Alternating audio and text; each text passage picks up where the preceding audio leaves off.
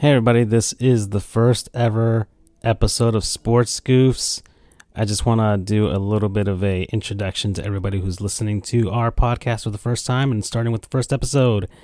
We started back in 2018 in March, and believe me, we had no idea what we were doing. In fact, it wasn't even really a podcast, it was a live show that streamed on YouTube, and we basically did that for almost about two and a half years before we decided to finally put it on a podcast platform.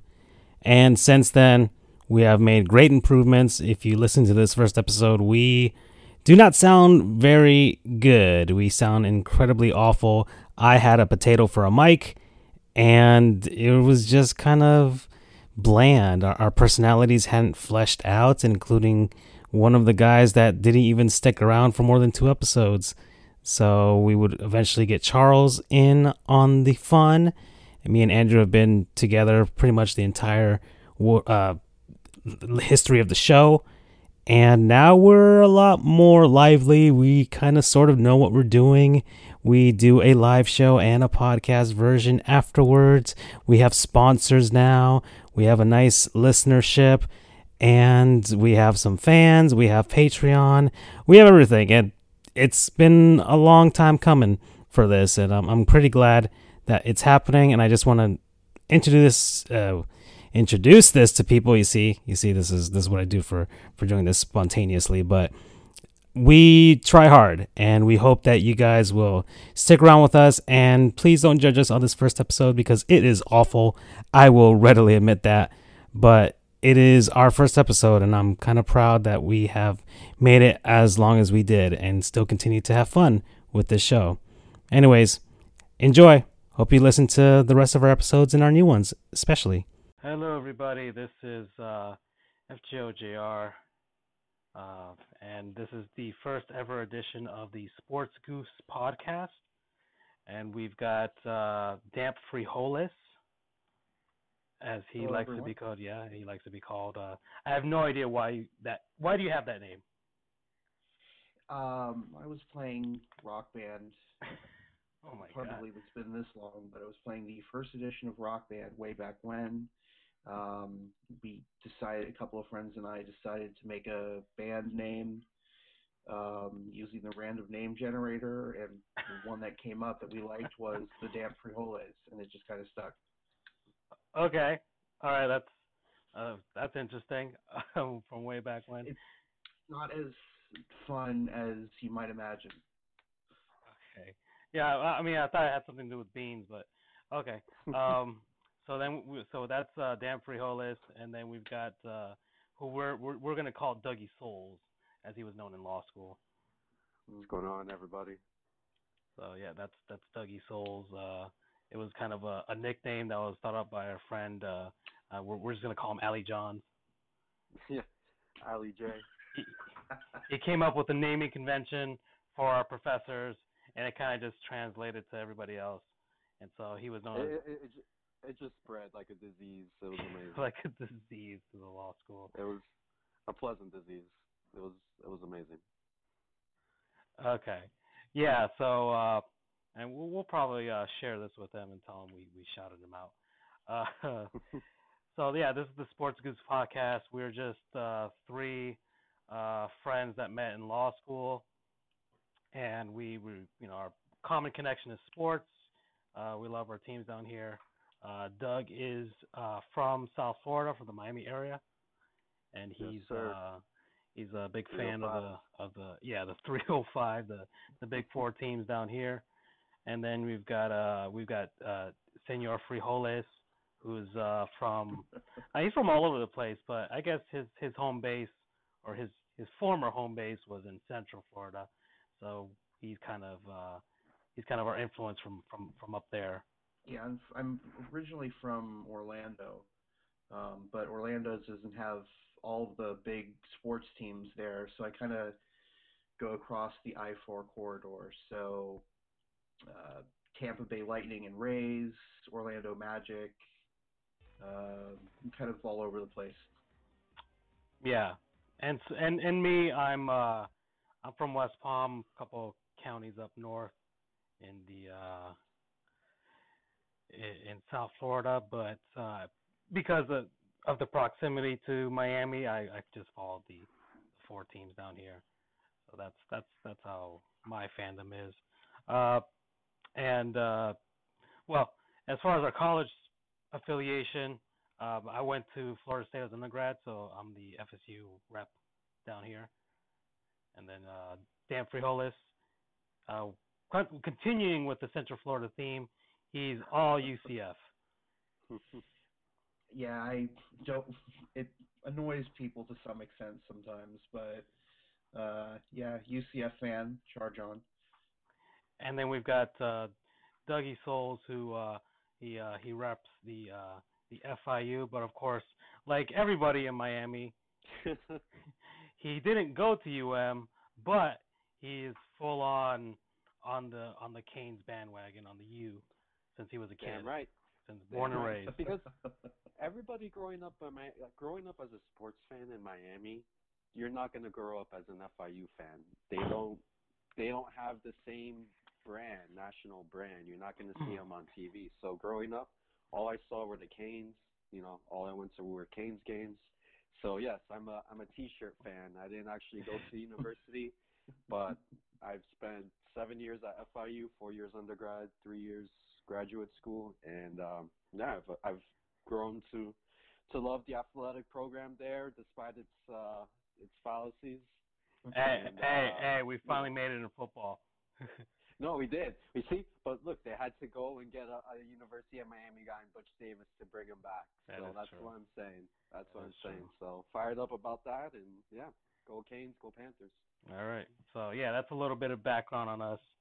Uh, so we're already five minutes in, and I guess we can start talking about our topics. We each have three topics that we want to talk about, just to kind of keep it uh, contained, so we don't go off on too many tangents. Because I, have a feeling we're going to go off on tangents, and uh, that's that's kind of what uh, we do as. Uh, and, uh, and Doug, by the way, see uh, tangent right here. You know, you can always get your uh, your your master's in law at UM if you wanted to get further into debt. True. If you want to get further that into debt. true.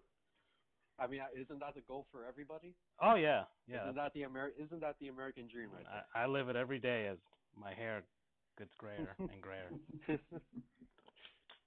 and I work 45 plus hours just to try and make ends meet. Um, so we've got uh, our the these are the topics we're covering today. Um, well, Dougie Souls is covering the recent trade of Jarvis Landry from the Miami Dolphins to the Cleveland Browns, and my condolences to Jarvis. Um, we hardly knew you. R.I.P. Uh, followed by uh, Doug will also be talking about the Miami Heat playoff push, as they are in the thick of it in the Eastern Conference. Between the three and eight seed are just like bumper to bumper, and who knows who will seed by the end of this. And then finally, uh, Doug will once again um, have a heart attack about the Dolphins as he talks about the draft, the upcoming draft, and maybe by some miracle the Dolphins draft somebody that'll save the franchise. Absolutely. The player is there. We just need to make the right moves. Sure. Yeah. Man, gotta have hope. I I am the typical pessimistic Dolphins fan. I have I I, I just I, I really hate them. I I love them, but I hate them so much. And You then we that they hurt you so much. uh yeah yeah I'm just yeah I, I uh, uh so then we've got uh Dan Frijoles. He's going to be covering uh the uh, in, in, inspirational uh story of Shaquem Griffin, uh former uh UCF Golden Knights who was uh making some waves at the the combine NFL combine that he just happened and uh we'll see where he where he gets drafted as well. Followed by uh, he's going to be talking about the proposed, and I'm sure Rays fans have been waiting forever about a, a new stadium, either in Tampa or St. Pete, or I guess this one's planned for Ybor City, so he'll talk a little bit about that. And then finally, some national stuff. He'll probably uh, he's going to be talking about the Vegas Golden Knights, the the the hottest team, uh, the I guess the best story in sports over the past year, and definitely this year. Uh, and uh, yeah, and he's uh, he's letting me know uh, through text. I don't know why he's not saying it, but that the didn't want to UCF. call you out. Oh no no no I, no I get it because the Vegas Golden Knights are different from the UCF Knights. That they, they dropped the golden just like the FIU Panthers dropped the golden from their name. Yeah, we're not the Golden Panthers anymore. Just the Panthers. Well, it's better than what. I'm just what- trying to. what- I'm just trying to save you from ridicule from any UCF fans that end up watching this. Uh, w- w- okay. W- yeah, sure.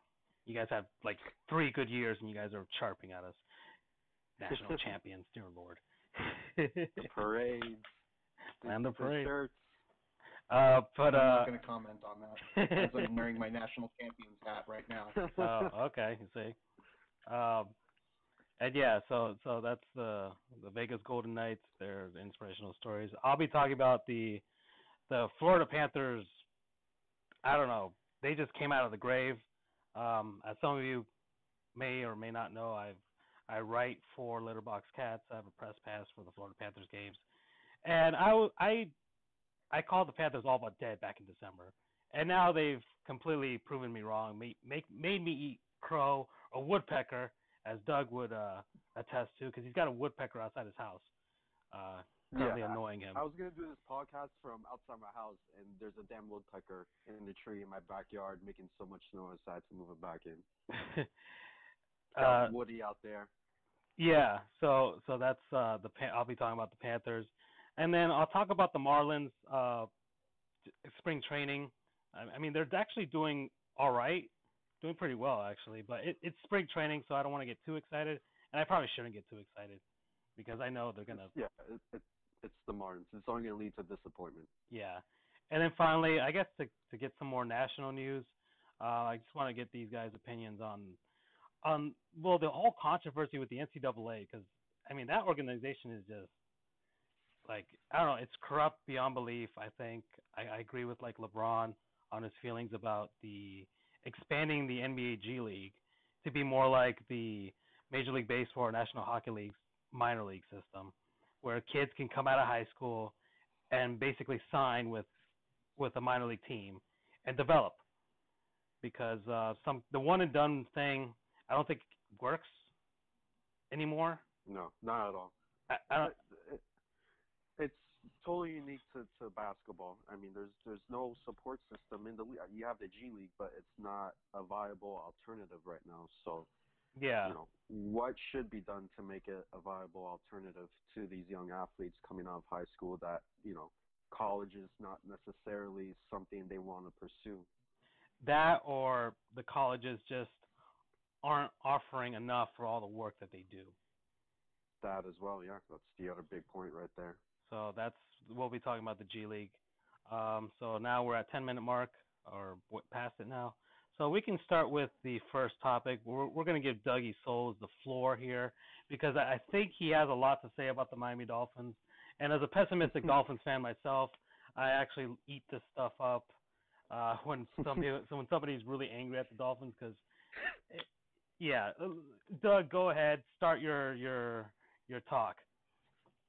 Yeah, so uh, you know, classic Dolphins fashion in trading a, a young superstar that we've drafted and developed for you know for nothing. Uh, I heard about the trade when it happened the day of, you know, five ten minutes after it broke, and I heard that we traded Jarvis Landry to the Browns before we got word of any type of compensation the Dolphins were going to get back. So my mind starts running. I'm like, okay, cool. We probably got a good return. You know, I'm thinking you know, something for the upcoming draft. Maybe we trade him and flip our 11th pick for Cleveland's fourth pick, and then we give further compensation, like a couple more second rounders, third rounders, so forth, just to move up in the draft. So I was like, okay, I can I can live with that. You know, that sounds good. And then what happens later? About I don't know, maybe 40 minutes later, 50 minutes later, I check Twitter and I see the competition. It's a 2018, what is it, fourth round pick, and Fourth then round. Yes, and then a 2019 um, seventh round pick. Is it a seventh round pick? Yeah. Yeah. So, two, three time Pro Bowler, guy that's your most productive wide receiver that if we would have kept him, would have broken the records in Miami for wide receiver productivity. A guy that brings heart and passion on the field. Yeah. every single day, every single play. He, And sometimes it annoys fans. It's annoyed me in the past, you know, seeing him do his little first down sign for down 28 points in the fourth quarter once he gets a meaningless first down. But still, at least it showed a little bit of heart on a lifeless Dolphins offense because that is the only way you can describe the offense for the Dolphins for the past, I don't know, decade is Yeah. lifeless, gutless. Um, in that he was the only one bringing a spark on that offense. yeah. So, you know, we're losing we're losing a big piece of our offense. We'll Yeah. be able to replace some of his productivity, but not all of it, and definitely not going to replace his uh, you know, on the field passion. And to me, this trade is a perfect representation of the Tannenbaum era for the Miami Dolphins. Oh boy. Mike Tannenbaum yeah. was run out of New York. He was running the Jets. He destroyed that franchise. He ran it into the ground. They ran him out with pitchforks pretty much. And Stephen Ross, after he purchased the Dolphins, was looking for some type of football guru. That seems like a You know, good idea. that can- yeah, yeah. You know, like The guy who ran the Jets. Riley. Like you know, Mickey Micky Arison hired Pat Riley as president of basketball operations to kind of run the team and, and make a successful franchise, and it's worked. Did he have a culture now and a, and a tradition of winning and championships to prove it? So Stephen Ross probably tried doing the same formula, except it went horrible. He hired the absolute worst person in Mike Tannenbaum to to to lead the Dolphins, and we see it we we see it today. Yeah. We see the Dolphins continuously let go of good younger players, homegrown talent, only to overpay for free agents. Um, I, I'm, Suh is- Suh's I'm- great. I love Suh, but it his contract handcuffs us so you much. know your Yeah. anger like okay i i was just i was typing mike tannenbaum's name here on google and like the 2nd Mm-hmm. result is mike tannenbaum is an idiot Yeah, exactly. It's it's it's a universal truth at this point. The fact that he still has a job is amazing. You know, I'm just counting down the days until we start seeing fire Mike Tannenbaum banners flying over a Hard Rock Stadium because you know it's gonna happen.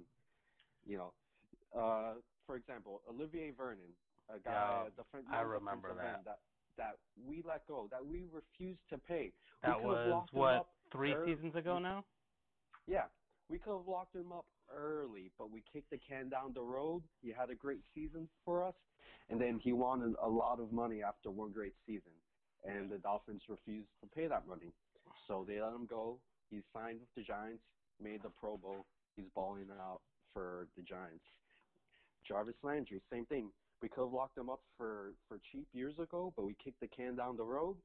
Has a good season. All of a sudden, wants more money than what we could have signed him for if we would have been proactive. Yeah. And too much money, and the Dolphins end up having to trade him. Now, I don't think he's a 15, 16 million dollar a year receiver right because he's a slot receiver. He's not a number one receiver. no but he's not he's not he's not his, he's his friend obj who Right, right. But we with, could but- have signed him for cheaper than that if we would have been proactive and had vision in terms of where this franchise is going and what pieces are vital to our success. And I believe Jarvis Landry would have been one of those pivotal pieces if we had acted back Yeah. then. So I, I just I just money. put a I, uh I didn't I didn't agree with paying him that much money. I, I just wish we would have gotten at least better compensation, but so that's putting a little, too much faith in Mike Tannenbaum. if if you look at the background I just put uh Mike Tannenbaum's face up there just him looking extremely confused like okay so I have to sign the good players right yeah, you know, just a guy. Mike Tannenbaum's basically playing a game of Madden, just like seeing who's like the highest rated player at the time, not paying attention to the cap, and giving them the best possible contract to get him to to, to play for the Dolphins. Yeah. That is Mike Tannenbaum in a nutshell. He is the stereotypical Madden GM. No offense to all Madden the Madden GM. GMs out there, but that is Mike Tannenbaum, and the Dolphins are going to be the Dolphins, meaning they're going to be mediocre as long as Tannenbaum is leading this team and making those decisions that hampers the team's success. The thing I found interesting, and I don't know much about this trade. I mean, I'll be honest, I had never even heard of Jarvis Landry until all this happened. Juice. But but the apparently the Dolphins franchise tagged him, and Yes. then they decided to trade him. That Yes. makes absolutely no sense. I mean, they kind of they kind of had to because I think for a team to sign Jarvis Landry, the compensation will have been stupid because when someone signs a restricted free agent, uh, they have to give up draft picks, and I can't remember what the what it was for Jarvis Landry, but it was stupid high. So no team was going to sign them as a restricted free agent. So they, Yeah. in a way, they they kind of had to, I guess, Oh. give him the franchise Oh. tag. And uh, I honestly thought that we were going to keep him for this year. He was going to play out his franchise tag and leave because I didn't think anybody was going to actually trade for him. So Tannenbaum, I guess, deserves a, little bit credit in finding a trade partner that is willing to take a wide receiver at a franchise tag, and there's no guarantee of a long-term deal. He still needs to negotiate that long-term contract with Cleveland. So who knows? Maybe he has a terrible time in Cleveland. You know, that wouldn't be anything unforeseen given the history of the Browns in Cleveland. Mm. And um, well, you know, no, you. he walks away. Okay, Doug. As a pessimistic Dolphins fan, watch what's going to happen. The Cleveland Browns are going to. Jarvis Landry is going to be the spark. He's going to be the savior of the franchise. and the I mean- Dolphins will become the Cleveland Browns. I mean, I wouldn't be surprised. Cleveland is is you know they traded for Tyrod Taylor, they got Yeah. Jarvis Landry, they got Josh Gordon, Corey Coleman, Duke Johnson. They're probably gonna take Saquon Barkley, number one in the draft, who's one of the best uh, running back prospects in decades. So they're gonna have the talent. It's just whether they're they're gonna have you know the right leadership to to uh, you know get the results on the field. Yeah. Uh, and for, for Andrew, I've got in the background, I've got uh, some Jarvis Landry highlights as Doug sheds a single tear as he watches it. a Of, single uh, lonesome tear. Yeah, of uh, his highlights, and and he, like he he made a lot of great plays. I mean, he he brought me to my feet a lot of times, but Oh yeah, um, I, I was um, you know, someone said the other day that his yards after the catch is is not that big, and it's true. He doesn't have a lot of YAC because most of the throws to him are probably five yard dump offs, like you know, like emergency options because we have no offense as the Dolphins, so all we can do is five yard dump offs. But- yeah, The yeah, the, looking at the numbers doesn't tell the whole story. If you look at his yards after the catch, you're like, oh wow, he didn't really make a lot of plays. You know, he was just anybody could catch. You know, however many footballs were thrown his way. But that's what happens when you rely too much on numbers and you don't watch the games. I watch the games, and there are so many moments where he fought for that first down and extended drives, and those moments don't show up on the numbers on the stat sheet. So you know, he brought a lot of a lot of toughness to this team. yeah, yeah. so I'm I'm already uh, I'm just gonna shut this off as I I can't take it anymore. You can't take anymore. yeah, we're, we're Tugging at your heartstrings. yeah we're gonna close that. So thank you, Jarvis, for everything that you did Thank in you for your Miami, time, Jarvis. And um, We appreciate, like DJ Khaled, we appreciate you. And, and you know what? LeBron's gonna leave Cleveland, and you'll you'll be the hero of Cleveland after this. So so don't worry. Exactly. You'll be the new king. You're you're the prince of Cleveland right now. Yeah, Just waiting for exactly. your time. Okay, so uh, Doug, uh, I was actually pretty contained, Doug. I'm surprised you didn't completely blow your top. Yeah, I mean, you you gotta keep you got you gotta keep cool. You know, I mean that's that's our job anyways to keep cool during those uh, emotional moments. So, you know, you you gotta get your point across. But Mike Tannenbaum, you're an idiot. All right, that's a good way to cap that topic off. Uh, so now, uh, well, let's see, uh, Dan Friola, do you want to go with your your first topic, Shaquem Griffin? You want to talk about him? Sure. Um, so Shaquem Griffin, I've had the honor and privilege to get him over, uh, get to know him over the few years. His uh, well, he has a twin brother, Shaquille, who's currently a cornerback for the now absolutely depleted Legion of Boom up in Seattle. Um, I've had the pleasure to know both of them since uh, their freshman year back in 2013.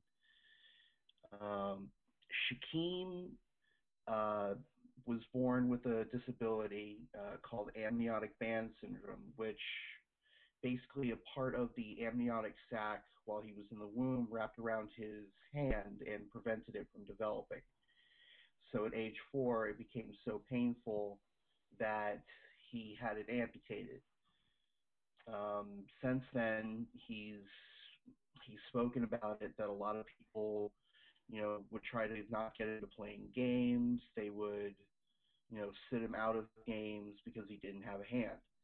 Mhm. Um, now he's going into the draft as a two, as a two-time uh, American Athletic Conference uh, first-team roster player, uh, the 2016 uh, Conference Defensive Player of the Year, the uh, Defensive Player of the Game in the 2018 Peach Bowl, and uh, his dra- his combine stats were incredible. He ran a a 4.38 in the 40 yard dash, in spite of the fact Incredible. six Yeah. one and 227 pounds. Um, he did 20. Uh, was it bar presses?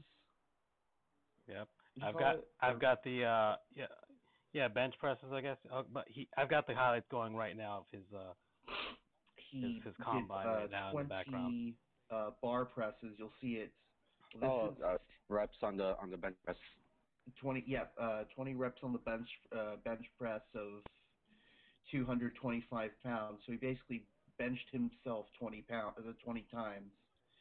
Um, and I'm not sure if it'll show it, but he was using a prosthetic uh, attachment to his arm to help him hold on to the bar. So, you know, at least trying to setting aside the There's his four three eight, you guys can see it there. yeah, this is him. Uh, let's see. I think this is this is his simulcam with his uh, with his twin Shaquille. Okay. Um, yeah, they they ran the same time. Nice. Uh, Shaquille maybe a tiny bit slower, but um, Not by much. yeah. Yeah, and, like two tenths of a just second. to give you an idea of how fast that is, Shaquille um, is I think thirty something pounds lighter than Shaquille uh, Shaquem at this time. Okay. They used to be literally identical. Um, you know, same height, same weight, same everything. But uh, over the last two years, uh, Scott Frost uh, and his coaching staff, they decided to switch Shaquem into a linebacker role as opposed to being a uh, a defensive back like his brother. hmm So as a result, he they had him grow a bit more, but he still has not lost any of that speed. Yeah. he's it- it's amazing just seeing seeing what he can do. You know, especially considering, you know, like you see, you described it, the the condition he has, and for for him to be able to still do what he does, it's a it's an inspiration. Absolutely. Although I will say that just speaking with him and stuff, he he does not like the fa- uh, d- does not like the term disability. He uh, he actually called out uh, USF uh, USF's head coach Charlie Strong about that. He doesn't view this so much as a disability. He thinks it thinks of it more as just that's just him. Yeah. Yeah. Just yeah. Um, but he also does recognize that he- in being who he is, he's in a position to be an inspiration to others. And Definitely. many times he'll, uh, and by the way, the clips showing right now are him tearing it up against FIU. Uh, that was a fun game to watch. fun for fun for you, not for me. Exactly. That was actually the game that got um, the previous coach fired, but I digress. Oh, Ron Turner. Yeah. Yeah, I, I will thank you guys for that. Uh, that's not scheduled for today, but Ron Open it up for Butch. destroyed the program so bad. He is such a he was such a bad hire. It's like Pete Garcia. What are you thinking? Firing Mario Cristobal, the guy who gets you to two bowl games. You win one bowl game from being an irrelevant team to that status and then going for Ron Turner. Oh man, sorry, I had to hijack it. Yeah. No, It- I- it- that, that hearing, just thinking about Ron Turner triggers me as a as, as a FIU alum and as a, a Panthers fan. My yeah. apologies. Y- y- And uh, for a lot of people who don't know, I mean, FIU's program is really young. I think it started in 2002. Very right? young. Yeah, 2002. uh, early 2000s. 2002 is probably right. Yeah. But um, yeah, I could probably spend a whole day on that image, that shot right there. Um, he he gets interceptions too. Like he, Which is amazing. it's like it, doesn't matter to him. He does everything. Yeah, he plays he plays football is what he does. He doesn't. You He- watch a game with UCF. I, you know, I watched a couple of uh, UCF games this past season, and he always stands out on defense because he's just flying to the ball. Mhm. Every single play, he's there. He's in the mix. You know, he's got, you know, uh, he's got great instincts and and he's got a great motor. Exactly, and you know that's. I'll, I'll wrap it up here since I could probably talk for hours about Shaquem. Yeah. Um, but I guess I'll end it on. In spite of the fact that he has just one hand, he is going to be just an awesome player in the league. Absolutely. Uh, I I really hope that he gets to play with uh, Seattle, in spite of the, even though I'm a Jags fan, but uh, uh, it would be cool to see him and his brother play together again, uh, as they have their entire careers. For sure. And who's getting arrested? That, that was me for harassing the woodpecker. Oh, okay. Yeah. See, I, I told you guys, you know, before we went on the air, it was gonna happen, and here we go. Are, are, are, are we getting swatted? Are we getting swatted? yeah, they're joining the tear gas now. I hope not. Dude, man, s- I can't believe people do that. that. That's insane swatting. They do it to little kids, like ten-year-old kids, who are like playing Minecraft on YouTube It's or Yeah, Twitch. that's Honestly, just not right. it's it needs whatever the penalty is, they need to like triple it because that is so dangerous, and Yeah. people need to understand just how dangerous. A guy has already died for it. No, yeah, guy got you know opened his door and he got shot. Had no idea what was going on, and he got shot for it. Something that he wasn't even involved in, an innocent bystander. So Yeah. you know, it's a terrible, terrible thing. Yeah. So, um, all right. So, so that was thank you, Frijoles, for the uh, for the whole synopsis on on Shaquem Griffin. You you you basically told him from his from birth to now uh, about his. Yeah, it's like I said, I could talk for hours about him because you know I followed him from day one pretty much when we were recruiting him, and uh, yeah, he's he's just an awesome guy. Uh, as awesome as he is on the field, he's an even better person. So Nice. I'm I'm be lucky that I was able to contain it to only a few minutes. okay, so that was uh, that was Shaquem Griffin, and I, so now we're gonna go to my my first topic. Um, it's a topic that's near and dear to my heart, as these guys have known from my absolutely rabid following of the Panthers while we were in law school. Um, as I was Look at the guy's logo on the on the screen right now. yeah, my my my own personal logo is basically a panther. I'm not a cat guy. I've never owned a cat. Okay, but my community college were the Panthers, and I went to law school. FIU's the Panthers, and my favorite hockey team's the Panthers. So I guess it's my my spirit animal in a sense. Um, so that's that's the the Panther. So um, I just want to start out the Pan- okay the Florida Panthers the last three seasons ago, the 2015-16 season, they were awesome, like absolutely awesome. Like they won their Atla- Atlantic Division. Uh, they were on top of the world. Uh, got tripped during the playoffs and it screwed us over against the New York Islanders. But you know what? All right, fine. You know what? The refs screwed us that season. We'll we'll come back. We'll come back stronger the next season. We'll go for the cup. We'll we'll, we'll add a couple pieces, and we're good to go. Well, uh, thanks to analytics, the computers, what, whatever you call it, and the the machines, Terminators, decided to uh, gut the Panthers in some sense, trading away a lot of their um, a lot of their non-analytically friendly players. And I get why they traded them. I, I understood why, but maybe the Panthers went a little overboard with the whole analytics thing because there's a thing that you can't measure, and that's the intangibles, chemistry, um, just bringing heart and soul to your team. Uh, just like uh, with Douglas and Jarvis Landry, it's hard to quantify that, or or even with Shaquem Griffin, you know, it's hard to quantify that sort of that spirit where you kind of overcome other odds, or you stick up for your teammates, or you just are the face of the franchise, or or you're just a good person that the fans can connect with.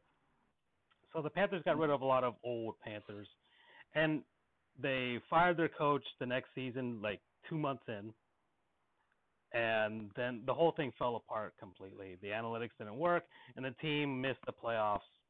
Uh, I think they were one point under 500, and things looked very dire. So Dale Tallon, the guy who who kind of constructed that 2015-16 team uh, out of draft picks and signings and all that, he took back the reins uh, after the Panthers admitted they made a mistake. He basically got rid of anybody who could get, he could get rid of that was a friend with the computers, like Jonathan Marchessault and Reilly Smith. And unfortunately, uh, and this will be roll off into uh, Dan Friolis's uh, third topic. The Vegas Golden Knights took Marchessault and Smith and turned them into gold. Mhm. But Uh, I digress with that. We'll talk about that later. but the Panthers this season, they were starting off, they were kind of so-so, but then things started getting bad. They had a lot of long losing, losing streaks of three, four, five games, and I'm one of those fans. Maybe because of my affinity with the Dolphins and the Marlins, I'm like Tank City as soon as I can. Like if we can tank, I'm like, you know what? Let's just tank. Let's just take this this this just take this uh this thing and just run it down into Biscayne Bay. You all right? Let's just have it sink, make it into a coral reef, and just take the the crap out of it.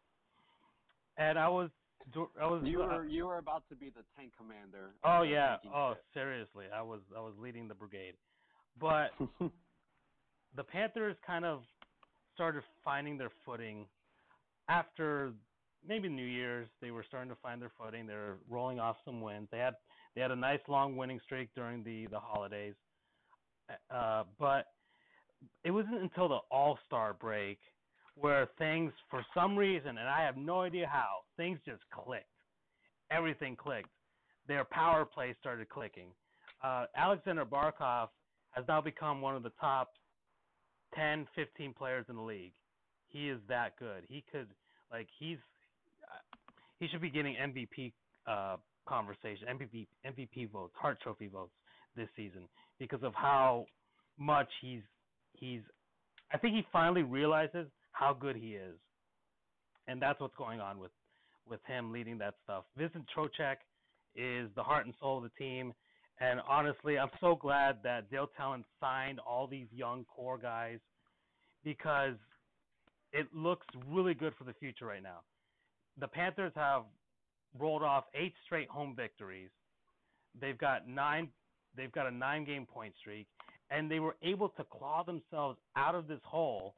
They were able to briefly get a playoff spot for a few hours before the Jackets won, the Columbus Blue Jackets. But they are now in the thick of the wild card race and they could take either the first or the second wild card by the end of the season, which is Mhm. Crazy that it's it's, actually happening. Nobody would have thought this, you know, in in, in December. No, no, I, I was I had no idea, and I covered some of the games in December, like towards the end. I was like, okay, they're starting to look a little better. Maybe they can, maybe they can finish 500. That was all I wanted. Like maybe they could finish 500. It'll be good, you know. Then it's that'll be enough momentum to try and push for the playoffs the next season. But no, no, no, they are doing it this season. And mm-hmm. last night they had another victory, this time against New York Rangers, and I'm loving this homestand because they're facing all of the most annoying franchises in the in the NHL, and they're beating them at this point. They beat the New York Rangers, they beat the Toronto Maple Leafs, they beat the Montreal Canadiens, and they beat the Philadelphia Flyers, and they beat the Pittsburgh Penguins. So these are all some of the most annoying fan bases in in all of North American sports, and the Panthers are just rattling off victory after victory and making these people go home very sad because uh Nothing sweeter than that. yeah, no, nothing was- nothing sweeter than that and uh, South and South Florida loves the tears of other cities. oh yeah, no, no, it's it's um and I'm I'm just so so happy. I'm like I'm elated. Like I've I've readily admitted um since uh since this streak has happened that the Panthers have made me eat crow or, or woodpecker, whatever you call it. Um it's it's it must be a South Florida thing because as as as you guys know, last year the Heat in the first half of the NBA season were the worst team. Like like lottery pick, top three pick bad. Like I remember in the first half of last season I was looking up scouting reports on Lonzo Ball and and Markelle Fultz. I was watching as many Kentucky games as I could last year. I, I knew so much about Kentucky basketball last year just because I watched every single Kentucky Wildcats uh, college basketball game on TV just to see Malik Monk and De'Aaron Fox and, and Bam Adebayo. Uh, the latter of which we did eventually draft. yeah. But, um, you know, And I- Bam so I- turned I out really well. Robin? Bam turned out really well. Oh yeah, he is. Oh, he's only gonna get better. The the the sky's the limit for that guy. Yeah. But you know, so in the first half of the season, that's pretty much what what you know I I came to grips with and I had accepted. And then in the second half of the season, the NBA season last year, the Heat were a completely different basketball team. yeah. They were the best basketball team in the second half of the NBA last year. Eh, They beat Cleveland I don't know how many times when when Cleveland was actually good, unlike this year where they're not that good. and like they you- beat the Warriors. yeah, exactly. all the best teams last year in the second half, and unfortunately, we came up just short in the end. We just barely missed the playoffs. So hopefully the Panthers uh, don't have the same fate, but it's it's it's astonishing what what these two teams have accomplished over the past couple of years, and it's great to see the Panthers continue that trend. And it, it's a it's a South Florida thing. Like the Dolphins actually made the playoffs when we were all writing them off as okay, let's think about the draft, let's tank, and they made the Mhm. playoffs. The Heat were just short, uh, I think a tiebreaker short of uh, of making the playoffs last season after just rising from the dead, and the Panthers are doing it this season. So it's so maybe next season it'll be the Marlins. Yeah, well, I, I was just gonna say, you know what that means for the Marlins this season? yeah, That means World Series. yeah, that yeah World the Series. yeah the Marlins make the playoffs and they win the World Series. That's the thing. Yeah, Uh, that's the Marlins thing. They make the wild card. They don't win the division. They make the wild card, and then they win the World Series. We're two for two, batting 100 on that, so we're good. Yeah, 100 percent. and so I've got the highlights being played right now from last night's game against the New York Rangers. Um, I wrote up the recap on LitterBoxCats.com. Uh, you can see the link on on the page, and it's it's in the description as well. Uh, and th- these are this the game was great. I mean, all of these games, the Panthers they've either been spanking teams or they've been they've been gutting the games out and finding a way to get that extra goal to to, to Those put are- these teams are- away. Those are the types of wins that that push you over the edge and, Yeah. and get you to the playoffs. And- and Those this- wins, those gritty wins. this is this game was one of the this was a trap game because the New York Rangers are like ten points out of a playoff spot. There's only 13 games left to play for them, so they're kind of gonna be rolling into getting ready for the off season. Uh, but the Panthers could have come out flat. They could have come out or, or just let the New York Rangers because a lot they have a ton of fans that went to the game last night. They could have let them come in and take a victory at home, but the game was was was was like you're looking at the highlights right now, just exciting. Luongo, uh, I think he kept this game from from the New York Rangers from winning. Like right here, well, that one just the deflection was just so close. But finally, the shootout came at the end of the night. Uh, Matt Zuccarello here, you're gonna see he's gonna put a little zigzag on Luongo and fool him right here, which is that was a nice move. Okay, I got to Yeah. give it to Zook. Uh, that was uh, he just fooled him right there.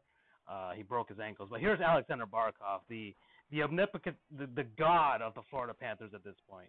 Okay, we should be resurrecting, we should be erecting shrines to this guy. Okay, this guy's gonna have a statue outside the BB&T Center by when it's when it's all said and done. Um, and then here's Luongo. Uh, And it's it's amazing because Barkov is still so young. oh no, he is. Uh, let, let me see. He's uh, Barkov. He is. He's 21, maybe He's 22 years old 22. right now. Okay, and the Panthers signed him to a long-term deal, so we're gonna get him in his like. This isn't his prime.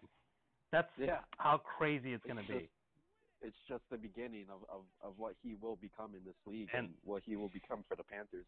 Yeah, it's and there's exciting as a Panthers fan. and there's Vincent Trocheck with the walk off right there. Um, it, yeah, they they, they Do set they, a new. do they, I don't know. Like in hockey, do they do they flip the uh, hockey the hockey stick like in baseball? You flip the, the bat after a walk off, or that's that's just a baseball Well, thing. you know, in baseball, they kind of uh, they they in baseball they'll you know the pitcher will throw at your head if you the next time, but in hockey they'll grab you and they'll beat the crap out of you. okay. you know, ho- So in hockey, they actually they actually back it up. Yeah, so I mean, just look at the ages of these Panthers players. Vincent Trocheck is 24 years old. Okay, like, and we've got him going into his prime. Okay, Yeah. uh, Barkov is 22. Jonathan Huberdeau is 24, and we got him going to his prime as well.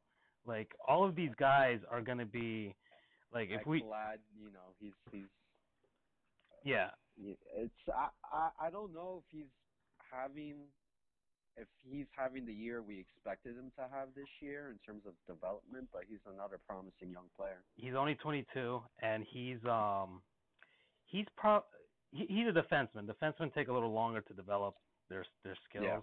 in hockey but uh i think he he's he's finally f- finding his identity and i think he's doing well.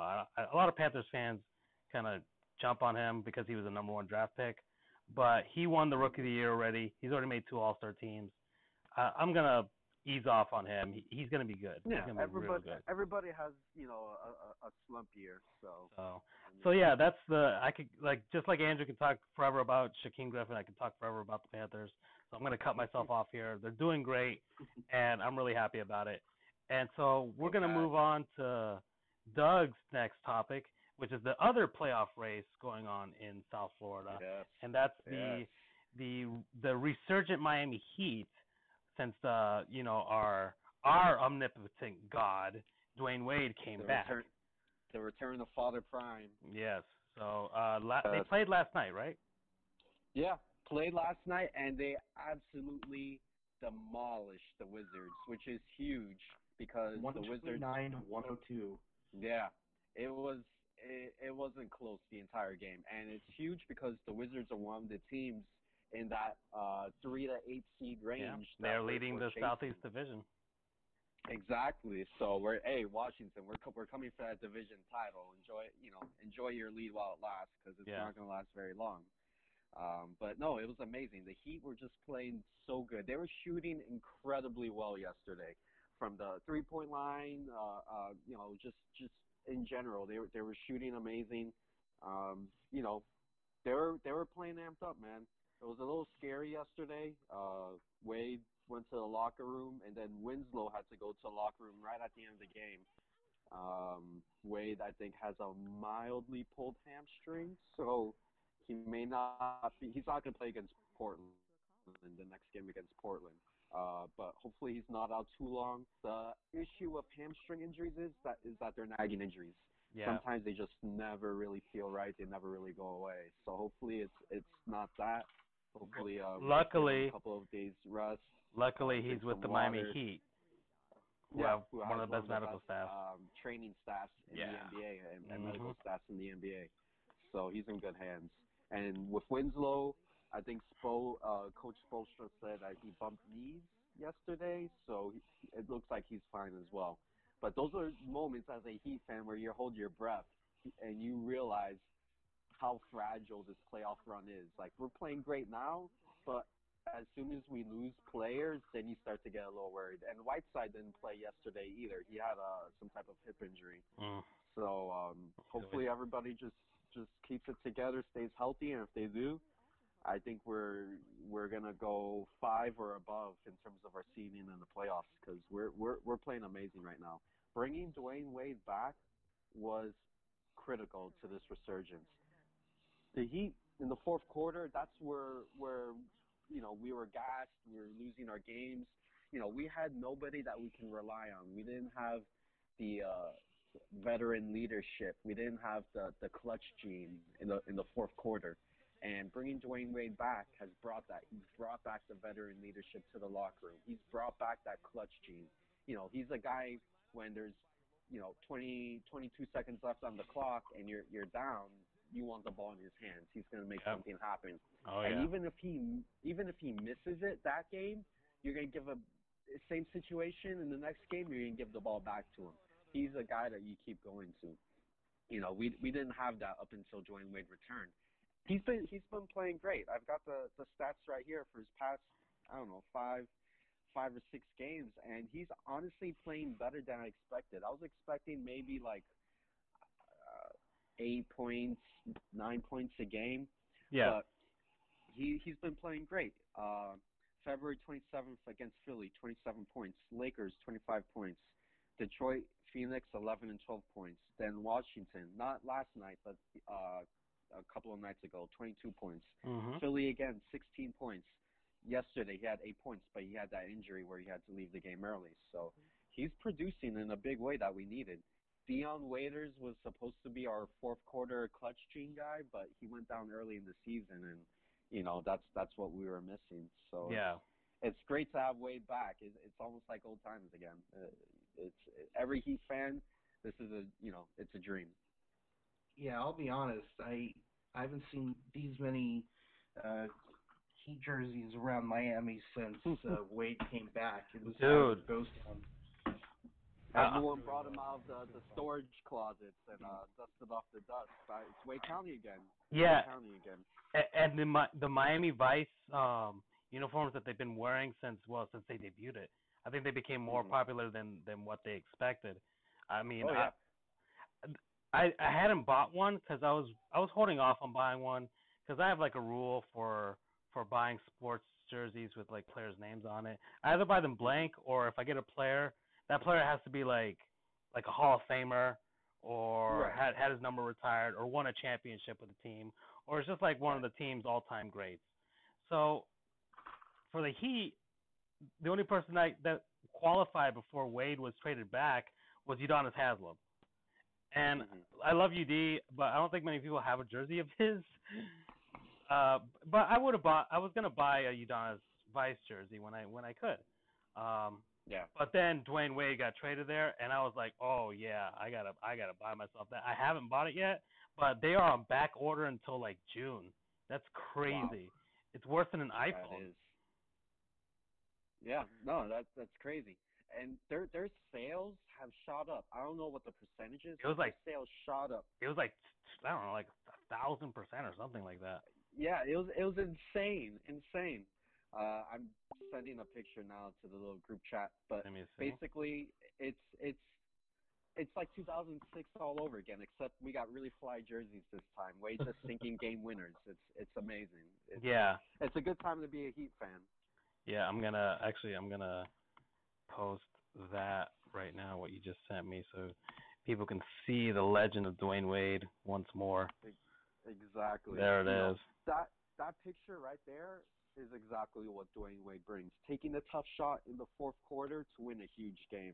Beating the 76ers was huge because you know they're one of the other teams we're chasing. And then we beat the you know, we beat the Wizards, so it's it's it's a good run we're having right now. And And none of this wanna- is none of this is possible if we don't get Wade back. And I just want to add something in there really quick. Some pe- to people who think that we're just kind of making this up and you know, oh, we're just doing this for show. I'm not sure if anyone thinks that, but these are legitimately discussions that we've had in the past. Like uh, the three of us went to a Panthers hockey game uh, about a month ago. Actually, it was the the day of Wade's first game back, and this was pretty much all we were talking about. Was this uh, what kind of jerseys uh, FJ would get? So this is basically we're taking our internal discussions between us out onto the internet. Yeah, and uh, I mean, I, I, I, yeah, this is just uh, that was kind of the impetus for making this. I, I just want to do this for fun. Um, I, I just uh, wanted to have uh, an outlet to do this. I've always wanted to do a podcast like this for a while, and so I'm just I'm glad I got a couple of my friends to uh, join me and not have me ramble on like uh, a madman like I usually do my my gaming live streams. Um, so yeah, these are the highlights from the Heat game. This is when the Heat are just like busting the game open uh, against the Wizards. Uh, but yeah, they they absolutely destroyed them last night, which is great. Yeah. It's great to see because the Heat have been kind of they've had games where they've been on and off. They've lost to like the Brooklyn Nets of all teams a few times already, and like blown out completely by them. But now that Dwyane Wade's here, I think the momentum is shifting, and and they're they're they're they're gonna they're gonna be all right. I think they're gonna be all right. I think they they won't fall out of the eighth seed at the very least because the Pistons are No. terrible and the Hornets are Yeah. terrible. Who? So we've got the Pistons chasing us. Let me let me just pull up the uh the playoff race real quick to see to see uh who we're contending with. They're But not hon- even close though. They're five and a half games behind. Yeah, and there and there's not many games left. and that and are they in the ninth seed right now? Yes. Okay, yeah. So we at the very least then we've we've locked up the eighth seed, but I do think we do move move up a few spots before the regular season ends. We're just we're just playing too good right now. And and, And then and one more thing I I, I want to mention is the emergence of of our our young players. You know, the future generation, and Josh Richardson and Justice Winslow. and Richardson, bam. I you know I I think we could expect because we've seen this type of productivity in spurts from Richardson before in previous seasons. He's a guy that just you know he brings the energy and you know he, he's able to do everything. He's he's able to shoot the ball. He's able to take it to the rim. He's able to make the passes. Plays great lockdown defense. My only knock on Richardson is the is the mental mistakes for turnovers or you know inopportune fouls, bad timing on fouls, which he still has to work on. But he's showing tremendous growth, and I'm even more impressed with Justice Winslow because to come back from injury, um, to come back when everyone says you're not a shooter, that you're you're you know he's basically going to be the next Michael Kidd Gilchrist, you know, a guy that plays Uh, great yeah. defense but cannot shoot the ball. For him to come back from injury and prove everybody wrong, he is shooting so good right now. He is shooting so efficiently from everywhere, but especially the three point line that I don't think anyone could have foreseen this and it's it's really exciting to see how much more he can develop now. Now that he's shown that he has a shot, you know, he's he's another guy where the, where I think the sky's the limit. I'm not gonna go out there and say he's gonna be the next Kawhi Leonard like you have some Heat fans, you know, have said in the past, but I do think he's gonna be a very good player in this league for many years to come. Okay. So uh, and But, of course, again, again, like you know, I could I could talk about the Heat forever, but uh, you know, we have we have a couple of more things we need to cover. yeah, we're we we're can talk about each of these topics forever. yeah we're we're we're we're at the one hour mark almost. So and I knew this this is gonna be long. So so you know like the sports talk radio shows, those guys have like four hours that they're talking about this stuff. So uh, this one's gonna be not four hours obviously, but we're almost halfway through our our topics. So let's uh and and Doug, by the way, imagine if we got Cleveland in the first round. If what? We got Cleveland in the first round. Oh man, dude, I I want Cleveland. I give me the Cavs. We want Cleveland because Okay, I think we can beat Cleveland. Nice. Some people may think I'm crazy, but that's that type of irrational confidence of a Heat fan that that it gives fuel to the fire right there. You know, I want Cleveland. I want. It'll just be so sweet to play the Cavs and beat LeBron.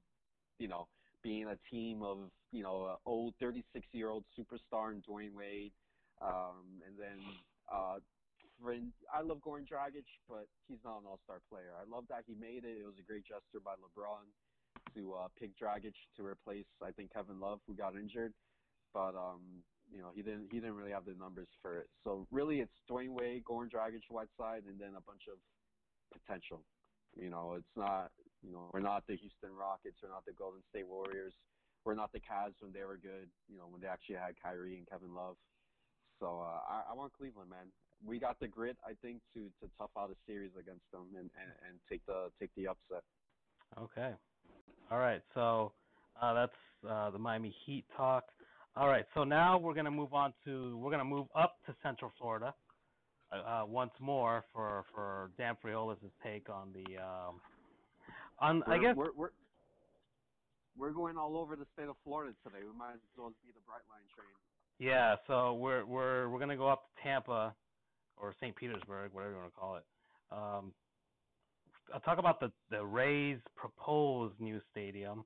Uh, once more, I hope it's not like with the David Beckham thing where he has a stadium, he doesn't have a stadium down here in Miami. Just build the freaking thing or move. or, I don't know. Have a soccer team or not, not have it at all. So, uh, all right, Andrew, you got the you got the floor. Right. Well, this one, this one is going to be a pretty quick topic because, like you said, it's just all proposed and stuff. But basically, the the Tampa Bay Rays they play in a warehouse right now that is Tropicana Field. Uh, I've been there many times, and I used to think it was fantastic because that had been the only MLB field I had been to. But then I went to Turner Field. Uh, may it kind of sort of rest in peace. Um, They're converting it to a football stadium now. already done. Nice. The uh, Georgia State Panthers again with the Panthers. yeah. hey, Um, every everybody loves being a Panther, man. What, what can you And, say? and, and Black Panther Yeah, is destroying box office records right now. so yeah, after that I realized that no offense to Tropicana Field, considering that it's was designed for hockey, but it is not a good baseball venue. Mm-mm. Nope. Um, so the Rays have kind of put uh, specifically St. Petersburg, because that's that's where the field is right now, into kind of a in a pickle. Uh, it's either give us the money to build the stadium or we're going to move. Um, so there have been pitches coming in from St. Petersburg and other areas in the Tampa Bay area. Um, but they've determined, the Rays have, that their preferred site is going to be somewhere uh, in something called Ybor City, um, which is, Is, isn't that like a trendy part of town? From I haven't been, but I've, I've heard about it. it is. Oh, we've been to um, Tampa. We've been to Tampa, Dougie. Yeah, but we were so depressed after after our last day of taking the bar exam that we we decided just to call it a day and not Yeah. explore. I, I just want to get out of Tampa. No offense to, to, to Tampa people, but the Mm. bar exam tainted my view of Tampa. But Oh. I'm sure it's a police city. yeah, It's all right. it's all right.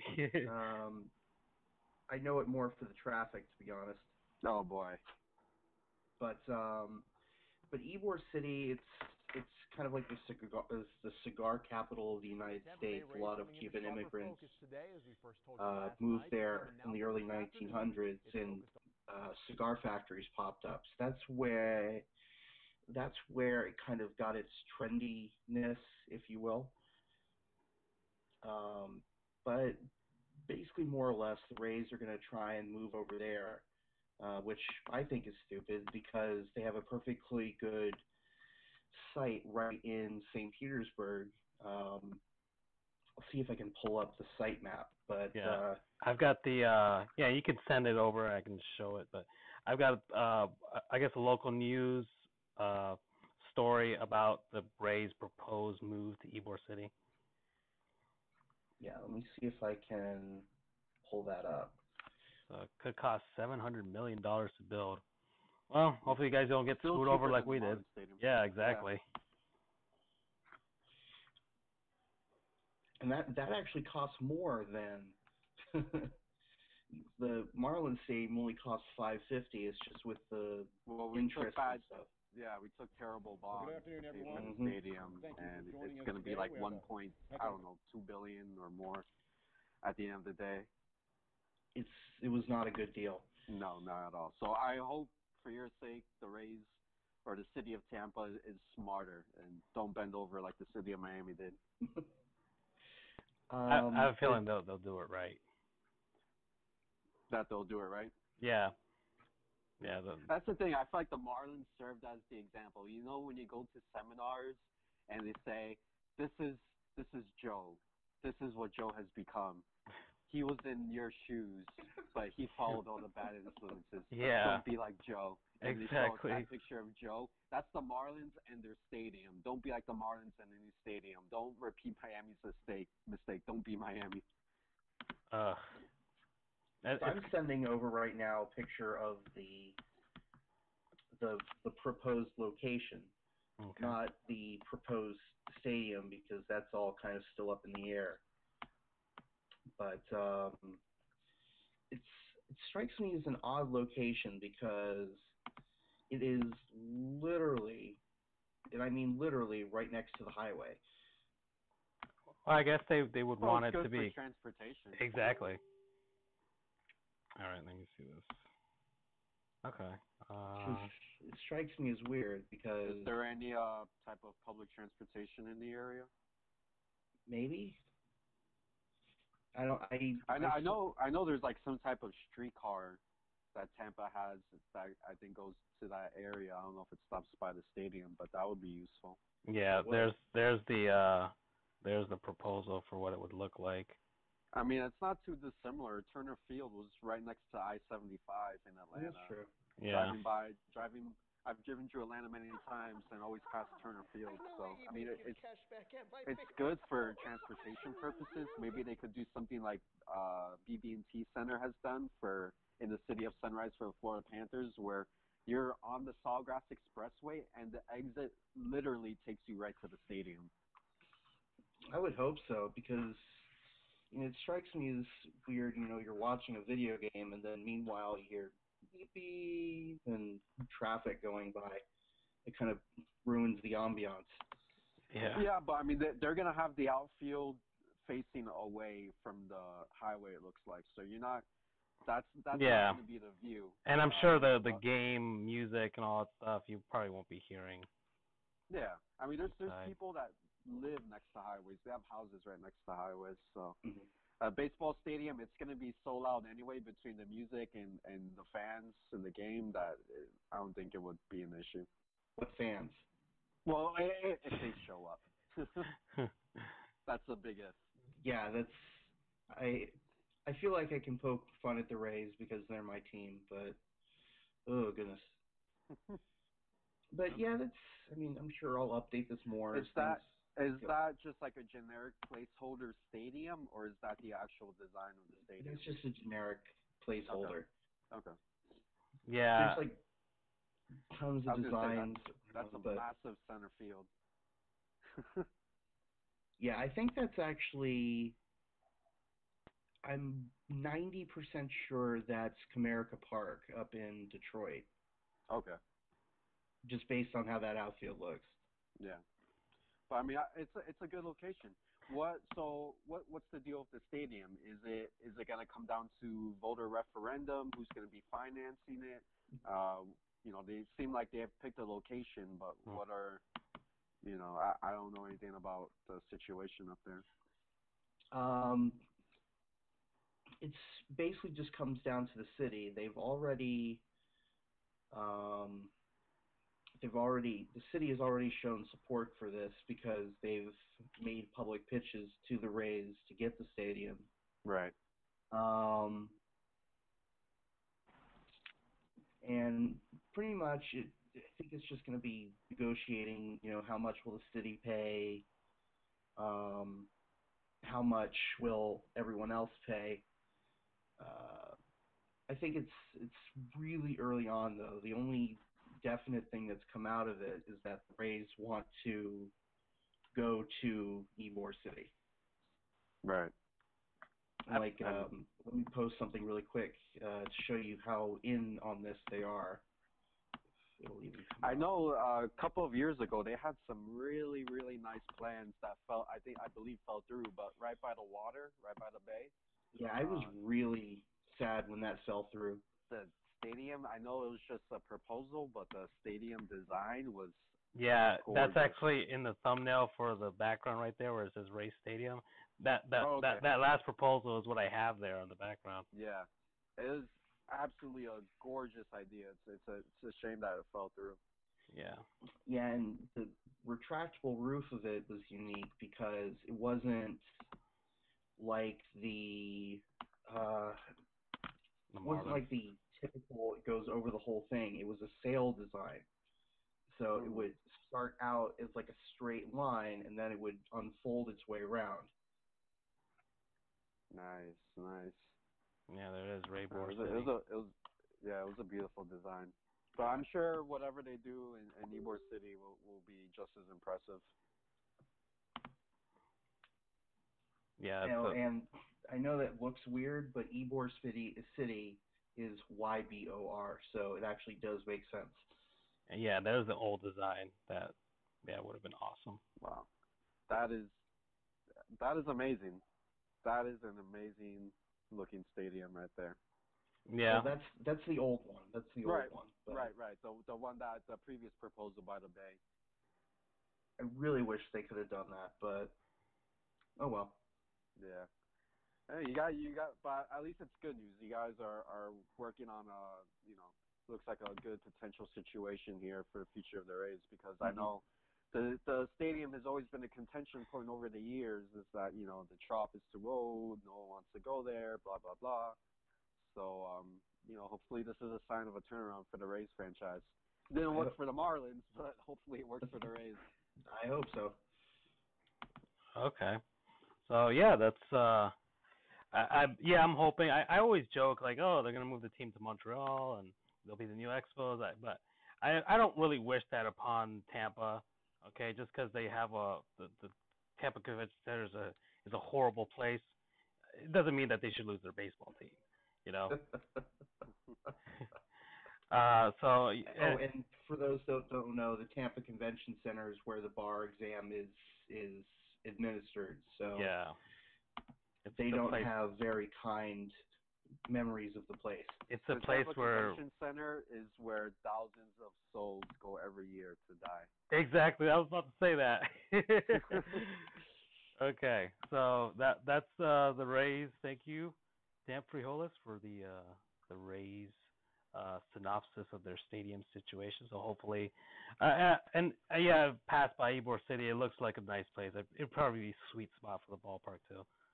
Um, okay, so I guess we're gonna move to my second topic, which is the the the dumpster fire that we all know and love as the Miami Marlins.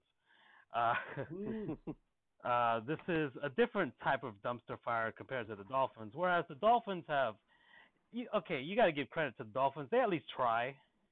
You know, they're just terrible, but they at least try. You know, they they don't want to be terrible, but they just are. The Marlins, uh, uh, for the last, oh God, finally, their- Jeffrey Loria is gone. And you we we thought that we would have uh this brand new ownership would give us some sort of hope. But that wasn't necessarily the case as we lost uh essentially our entire outfield and our second baseman who was also having a fantastic season uh we lost the National League MVP the the crown jewel of our franchise Giancarlo Stanton to Mhm. um, the New York Yankees of all teams, which is even better, the, the the evil empire only And- stronger. which kind of put up, to the dark side. brought up suspicions because our uh, our was it four percent owner Derek Jeter, who is running the franchise now, uh, was obviously the New York Yankees legend. Uh, Yep. I was pissed off Do at him. re- do, do you realize that he's paying himself money yearly to recoup the investment he put in to purchase the Marlins franchise? Oh yeah, oh yeah, yeah. That's that's all part of Like, all, how is that not sketchy right all- there? all How- part how of, uh, raise, of know, the uh, red flags. all part of the Project Wolverine, as it was called, Yeah. the Marlins' plan to basically gut the payroll, and it was uh, basically a hard reset of the franchise. This team is essentially an expansion franchise once more, okay? hmm Which is, I guess, you can give some hope, like okay, we'll be good five years down the line, hopefully. Uh, but uh, but once again, no guarantees because we have no idea if Derek Jeter has any idea what he's doing. Because if he's anything like Michael Jordan, there's not going to be much going on. Or Wayne Gretzky, both great And players they- but failed executives. they had to trade these players because they don't have money to run the team. So Hmm. how how does that give us confidence that they're gonna have the money in the future to build a contender, to build a winning team? I mean, they had to go into a, a lot of debt to purchase the team. Jeter tried purchasing this team for months, and investors kept dropping out. They didn't have enough money, and it was just he originally teamed I think uh, teamed up I think with Jeb Bush to purchase the team, and that investor group completely fell apart, and he had to assemble another investor group. Yeah. And the main money man with this group is Bruce Sherman, but um, don't hear much about him. I think he's a, a, a venture capitalist. Let me see, Bruce I think, Sherman. in terms of investing, but I don't know. He's not a billionaire. He's got a like He's got a crazy seventy million dollar super yacht, apparently. You know, um, That's look uh, one okay. of the guys, the the guy that should have purchased the team, uh, Jorge Mas. The, the Mas brothers. the yeah, the Mas brothers. They're they they lead the the Moss Tech company, uh, Mhm. engineering company. They're billionaires. Like those are the guys you want Yeah. purchasing your baseball. Yeah, team. the the Not- if you look at the other ownerships down here, you've got uh, Arison, Carnival Cruise Lines, billionaire. Okay, you've Mhm. got uh, Stephen Ross. Uh, what isn't he a real estate mogul? Uh, yeah, he's a real estate developer for the related companies. Yeah, so he's a billionaire, uh, gives a ton of money to his alma mater of uh, University of Michigan, and uh, Mhm. and you've got uh, Vinny Viola, who is uh, uh, up in Wall Street in New York City, a billionaire. Yep. Okay, and Mhm. uh, with a, a a fast trading company, uh, like a rapid fire trading trading company up there in New York. So, but Yeah. all these guys with in absolutely deep pockets, there's massively deep pockets, like like uh, And the fun, the funny, the ironic thing is about those guys is that they purchase teams that have salary caps. yeah, Even if they wanted to spend all the money they could, they can't. But the one sport where there is no salary cap, we get we we get this group purchasing the team that Yeah. doesn't have the money. So it, it pretty much sucks. yeah. So, uh, well, I, I'm looking here. Bruce Sherman has a seventy million dollar super yacht, so maybe he can sell it so we can afford uh, a pitcher or two. Yeah, Uh, I, I don't think there's any chance he's selling his super yacht for for you know some more players. Okay, well, uh, He, he doesn't strike me as the guy. we could go on about the Marlins, like the the the sale. I'm sure Dan Le Batard has already beaten that Oh. horse to death, and he was uh, Oh, he was the Dan Le Batard had an amazing segment, maybe like a month against Rob ago. Manfred. Rob Manfred, MLB commissioner, where he brought him on the show and asked him straight up, "Did you know that they were going to slash payroll?" And Manfred could not answer the question, and Le Batard was like a pit bull. He would not let go of the question to the point where Manfred got so upset. It was it was great He radio. complained to Absolutely great ESPN about it. Yeah. Yeah, yeah. So, Uh, uh, but yeah. it's true. It's true. Everybody knew. Like, the owners just basically rubber stamped the sale. They didn't care as long as the people had enough money to purchase the team. They didn't care about the plans to run the franchise. They didn't care about Yeah. making the Marlins a more competitive franchise. None of that mattered to them. All it mattered was, does this group have the money? They do. Great. Congratulations. Here's a baseball team. You Yeah. know, they weren't they weren't looking out for the fans, you know, the community of Miami. They were only looking out for themselves. So that, that was really disappointing to see. Um, well, since uh, I don't want to keep beating that horse, I've, I've, I'm not angry I at could be, Derek. I, I, I, I could beat that. As, that horse as you can see, Doug is very angry about it, but I'm not. I'm actually done with being angry at Derek Jeter and the Marlins. you, because- you, you've come to acceptance. Yeah, I've I've come to accept it. Uh, something in my professional career has uh, has allowed me to at least like empathize or sympathize, whatever, what, what, one of those two words. I think me and Jeter are kindred spirits now, and I hope we can hang out one day. I'll, I'll give him my phone so I don't have to take photos like he does with all his parties. But he's uh he like um but the Marlins uh he's doing some things. I I'll trust the process. Okay, I'll trust the process. Yeah, I'm man. I mean, I, I will give this despite what I just said and how I feel, and how I think this new ownership group is full of it, Hmm. I will give them a chance because everybody deserves that chance to prove themselves. Yeah. No matter who you are, no matter what you believe, you deserve that chance. And Derek So, Jeter, like, um, he kind of, uh, he he. I mean, he he rectified everything by I'm gonna show you guys by doing one thing, just one thing, one thing that I've wanted for so long, for the last uh, well since 2012 or since the end of 2011, the 2011 season. Uh, something that I've been hoping and praying for every single day of my life for this Marlins franchise, and and, and I, I'm absolutely ecstatic about it. So I'm I'm about to show it to you guys right now. Okay, this is the the greatest thing to ever happen in Marlins history, more than the 2003 World Series, more than the 90, 97, whoa, whoa. more whoa. more than anything. The Marlins Marlins uh they they oh whoa whoa that is not what that's supposed to do. Hold on. Let's see. Can I copy this? I- I'm I'm I'm I'm really excited about this. Okay, Derek Jeter brought me back just by doing this one thing. Okay, fine, Chris Creamer, you sports logos. Okay, you want me to go to your website? You can get ad revenue. I get it. He, he found he found the key to your heart. Oh, he found the key to my heart. For- Exactly. For, some some people, it's you know a box of Krispy Kremes. For you, it's it's this. It is this, okay? It is this right here. Okay, he made the 25th anniversary logo for the Marlins. This is the 25th Oh. anniversary season, by the way. So it's going to be very depressing, but uh, they're going to be wearing throwback uniforms for at least one series against the Padres, and this is the their 25th anniversary logo.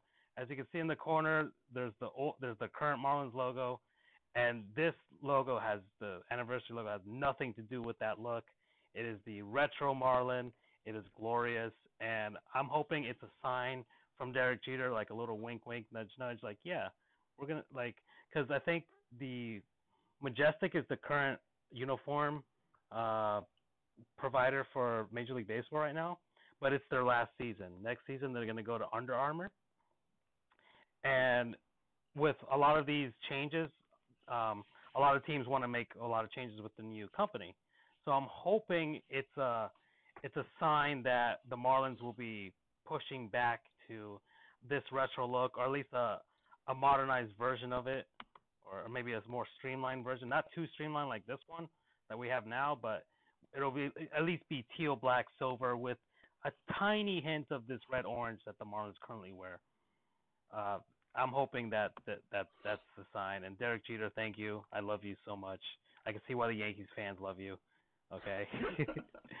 He just needed to bring the teal back, and you. That's it, man. that was Teal it. is the That's key- all I needed. te- Teal is the key to your heart. Now you know. If you want to get, you want to get to your heart, just Dude, I was so cool, obsessed man. with the Marlins when I was a kid. My room was teal. My room was painted teal. that shade of That's teal. amazing. Yeah, that's That like is amazing. That is how much That- I love the Marlins so That much. that's what I feel like. That's what a majority of Marlins fans they have an emotional connection. It sounds hmm. silly to say it, but they have an emotional connection to that color. So I- many memories. I- like I for me growing honestly, honestly, like I think most of Miami loves the Marlins. It's just that they haven't given us much to love back. They haven't loved us back enough. yeah. You know. Yeah, and I don't think it's silly, Doug. I think, I mean, look at the Marlins or the Dolphins have been here since what the 60s, 70s, maybe 66. There you go. Um, they've always been teal, and then you get the the teal of the Marlins coming in. So when they lose that, it's it's you know, kind of breaks your heart a little bit. Yeah. Yeah. So, um, and finally, uh, I guess we're gonna wrap up the Marlins talk. Just to, they're they're currently in spring training. They're actually in in the Grapefruit League. They are tied for the uh, I think second place with the Houston Astros with a nine and five record. So they're not doing too shabby during spring training, but uh, once again, take it with a massive amount of salt. Okay, A massive amount of salt. just like a truckload of salt, just like a, a Okay. enough to fill Marlins Park actually. That Okay. because you know this is just spring training, and they have so many young players that are fighting for jobs. So they're going to be impressive. They're going to look good. Uh, they're going to put their best foot forward. But maybe come once the the real games start, and the Marlins, I think they open against the Cubs this season. uh, which is going to be a nightmare. you know um, who's you know who's gonna like that game that series though. uh, Professor Wasserman. hmm Yeah, but he was a, a law school professor of ours who actually wrote a law, made a law review article based on the infield fly rule in baseball. So uh, Yeah, and he's a he's a diehard uh, Cubs fan. I was taking a class with him in 2015 when the Cubs almost made it to the World Series, Yeah. lost. Uh, and he was just distraught. He you could not. He was inconsolable for the next couple of days. yeah, well, he finally was redeemed Well, the next season. Um, right, but and and finally, uh, just uh, for the positivity, the positive Marlins talk, because we don't hear much of it down here. Uh, Lewis Brinson, okay, Lewis frickin' Brinson, all right, the hometown kid from Coral Springs. This guy is he's probably the only guy who wanted to go to the Miami Marlins out of all these trades that we got him from the Milwaukee Brewers for Christian Yelich, and he grew up. Uh, he wears number nine because his favorite player growing up was Juan Pierre. Okay, he plays center field just like Juan Pierre. He would watch the baseball games from from Hard Rock back when it was Pro Player Stadium. Okay, uh, He'd be watching sitting out there in center field. Out there in center field, watching Juan Pierre, just not not even watching the game, just watching JP doing his thing, and and I love Juan Pierre.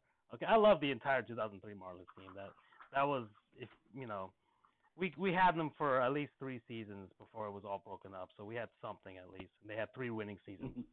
But Lewis Brinson, man, he is. Um, I- I'm just really excited about him. He's he's probably going to be really good. He's always one. He's already one of the top outfield prospects in baseball, and uh, his enthusiasm, you can't. There's not. I- I'm hoping Derek Jeter doesn't put a value to it, because I know they are very strapped for money. But you got to keep this kid, okay? He is one of the very very few players from down here that actually wanted to come back. You know, there's there's a lot of players from South Florida who play for other teams like Gio Gonzalez and stuff that I'm sure if the Marlins had the money, they could have enticed him to come back home, you know. But Lewis Brinson is here and he's uh if there's any hope for the Marlins, it's this kid right here and I'm I'm really I, I really hope he has a great season and maybe can make the team and maybe be a rep in the All Star game. Whatever just I just want him to be really good. So that's No, yeah, it's like you know, it's a if we could have a hometown kid become a superstar, no pressure, Lewis Brinson, that would be you know that that would be huge in the community. But even if he's just you know a, a good hard nosed hustle player, you know he's gonna have fans just because he's a local kid, and you know we're gonna support him. So very excited to have Lewis Brinson on this team. All right, so uh, so now we're gonna move from once again the dumpster fire that is the Marlins to the dumpster fire that is the Dolphins. Uh, so Doug, you've got some got ideas for the draft. I've got a proposal on how to turn the franchise around. Oh, is, how many right, points here- are there? Are there like a hundred points? Well, I'm sure there's a lot of points to it. uh, it's it's it's very simple. The heartbeat of every single team, the, the the thing that makes every single team tick, you know, aside from a team's defense, is the quarterback. Mm. You know that defines a lot of franchises. Mm. You've had a couple, of, um, you know, outlier teams win Super Bowls with with irrelevant quarterbacks. Yeah, like Trent Dilfer has Trent a- Dilfer. yeah, Yeah. Brad Johnson. So that's those, those are the outlier cases. Most of the time, you've got a, a real leader at the position, and I like Ryan Tannehill. I think he's a good quarterback, but I don't know if he's the quarterback that takes us to the next level. Um, so I do think in the upcoming draft, the Dolphins sh- should target a quarterback. We're lucky that this year you've got a lot of good quarterbacks at the top. You've got Josh Rosen, you've got Sam Darnold, you've got Josh Allen, you've got Baker Mayfield, and you've got Mhm. Lamar Jackson. hmm Those are five great quarterbacks, I think, right there. Which, which one would you take out of all of those? No question about it. Give me Baker Mayfield. Give me the Baker. get the Baker to the Dolphins because not you, not not Thomas earlier. Baker, not Thomas Baker. no, no, no, no, not Tommy Bakes, uh, Baker Mayfield. Um, you know, what was- Thomas what uh, Thomas saying- Baker is one of our uh, professors at law Yeah. school. another Yeah, the legend. that you guys listening are not going to get. but uh, but you know, what I was saying earlier about trading Jarvis Landry and trading away that passion, that spark on the offense, Baker Mayfield brings that back because, as you know, that guy during games is intense. And at times it's gotten him in trouble, but I like that intensity. I like that passion. And some people say, oh, Johnny Manziel is the same way. He was a hothead. He was a head case. But the difference is Baker Mayfield actually cares about the game of football and cares about his teammates. He respects the can't game say the same thing about Johnny Manziel. Johnny Manziel was all about, you know, himself, himself. money Manziel, and and that was it. Uh, Baker Mayfield shows, uh, you know, a, a passion for the game, and he's a great quarterback. You know, he's not your six foot four, six foot five Ben Roethlisberger style quarterback. You know, he's what I think six foot. Um, but so is Russell Wilson. Drew Brees isn't that tall either, so you don't need to be you don't need to be that six foot five gunslinger. But when the the two th- the thing that Baker Mayfield is is he's a leader and he's also a very very accurate quarterback with the ball. He makes great throws, tremendous throws. And during the combine, he showed that his arm strength isn't that bad. It's actually pretty good. Yeah, we so we you we, put we all that together, you have a great quarterback. Yeah, we- And I have the, the- Dolphins, the highlights of him going in the background right now. His from high school, Yeah, and we're gonna know, get his his. he- his he time had in that Oklahoma. Drama of him, he had that drama of him against Kansas. I'm sure you guys know what I'm talking about. Yes.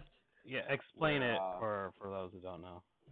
Okay, so uh, pre-game, before the game, Baker Mayfield went to, uh, you know, shake the the leaders for for Can. You know how before every game, the leaders, you know, you got three players from each team to going to center field to shake each other's hands, and Right. And, you know, and so they they went to do that, and they refused to shake Baker Mayfield's fan. So that just fired him up right there.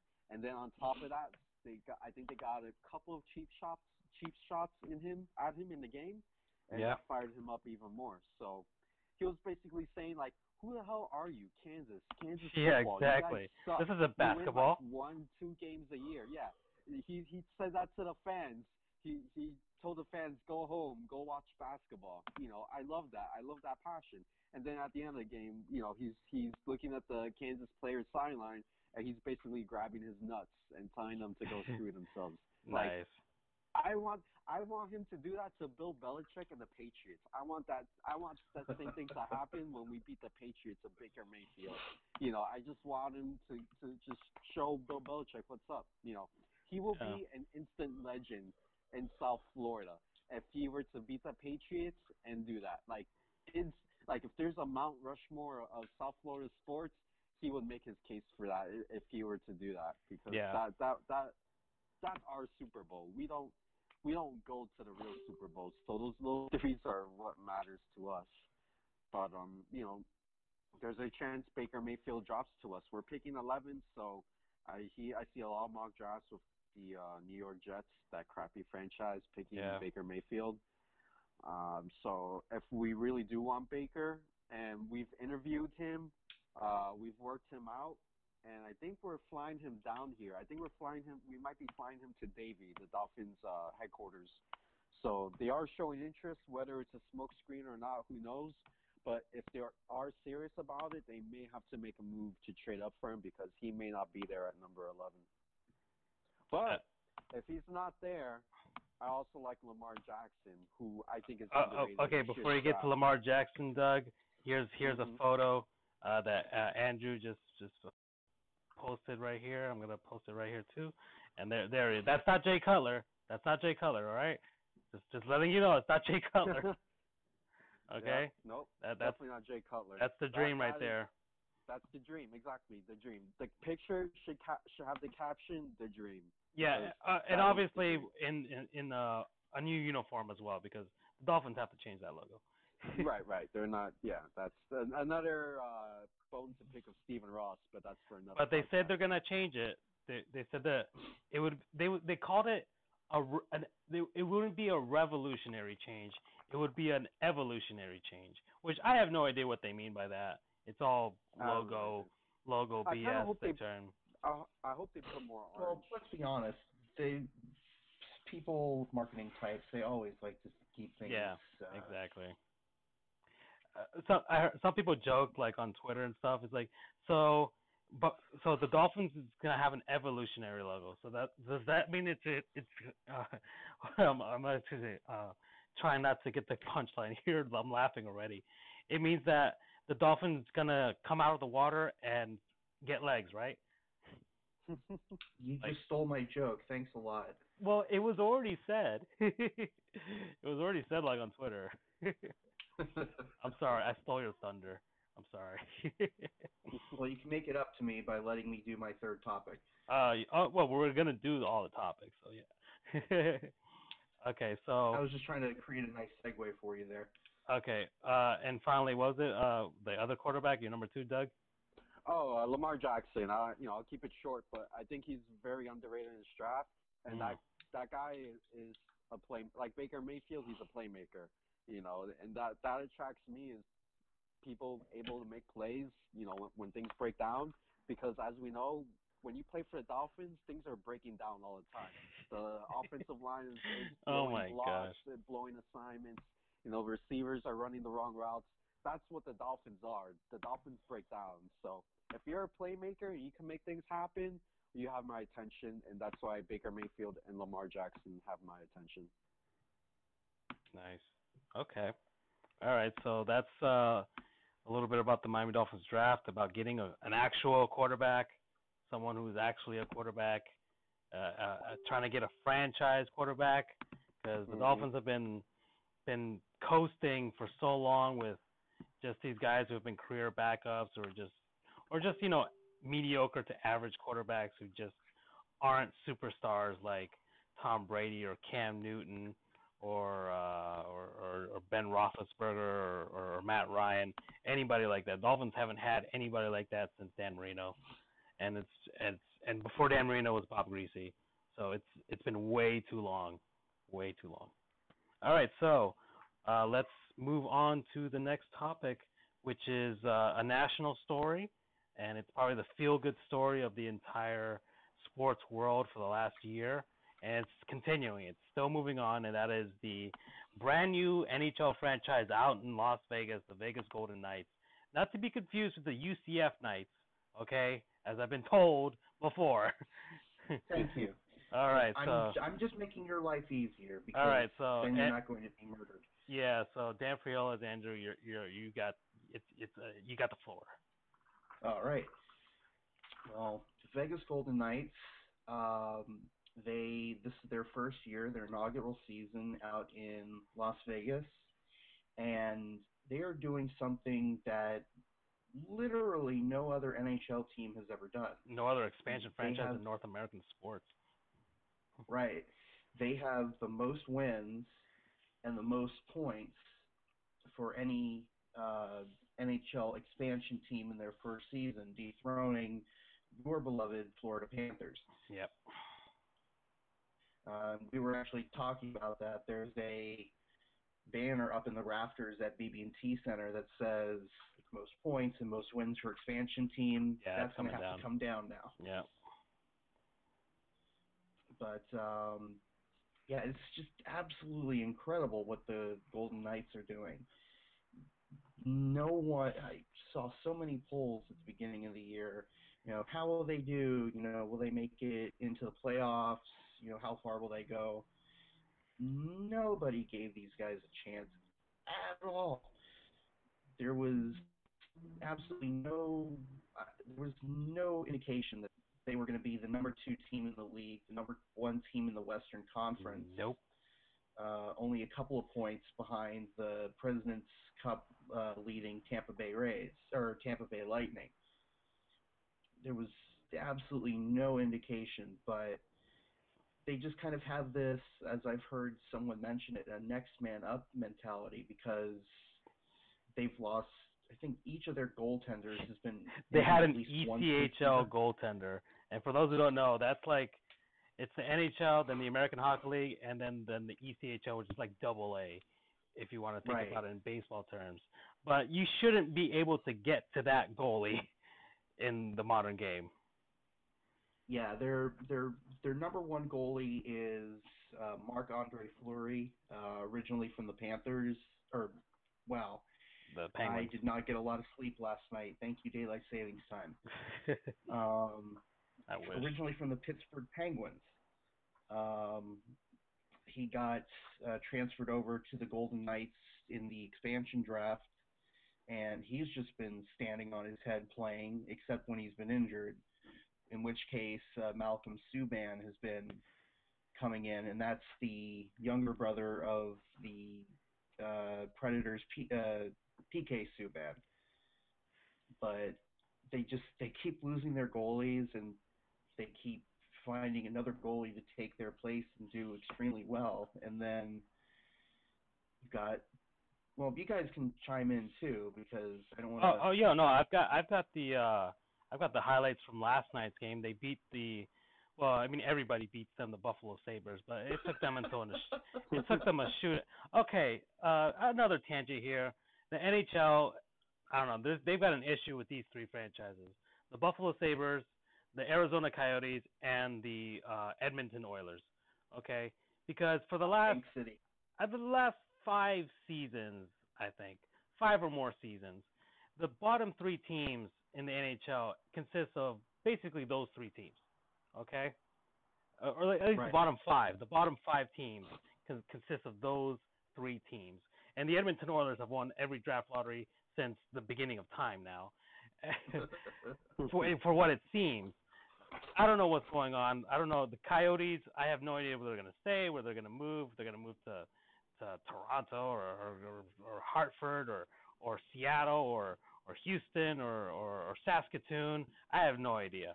Um, and then the have to be a topic for another time. Your Yeah, that's your- another your time. Proposal for that. yeah, exactly. And then uh, then the Sabres and the Sabres are just they're, they're just awful. They're just really awful. and they're dirty, and I have no idea how they're gonna resurrect that franchise. But every, like everything in Buffalo, I mean everything's just horrible and miserable. And uh, well, uh, maybe not the Bills for at least one, one at least for like a couple weeks they were, or one week actually they were on top of the world. uh, yeah, so yeah, the Vegas Golden Knights they are at the expense of the Florida Panthers in every single way, historically and from getting their coach and their two best players, or to one of their two best players, or two of their best players, are a sensation. You're welcome, Las Vegas. Yeah, yeah. So, but I'm happy for Vegas. Uh, The NHL, Oh yeah, no, it's a great story. yeah, the NHL needed them to be good. Actually, they needed that that, and you know the whole thing with the the shooting in Vegas before the season started, kind of brought everything to perspective, and actually inspired the team. So, and that, that's another thing the Panthers have also been inspired by by the Parkland shooting. We're not going to talk about that. That's more political stuff that you guys can go on Facebook and Twitter and have people yell and scream over there about that. We're just I'm just mentioning it, and you know don't you know don't don't take it personally. uh, so yeah, that's the Vegas Golden Knights. I don't know if you want to say anything more about it, Andrew. Um, I guess I'll just say that you know, hindsight being twenty twenty, um, I guess it makes sense that the Golden Knights are doing this well.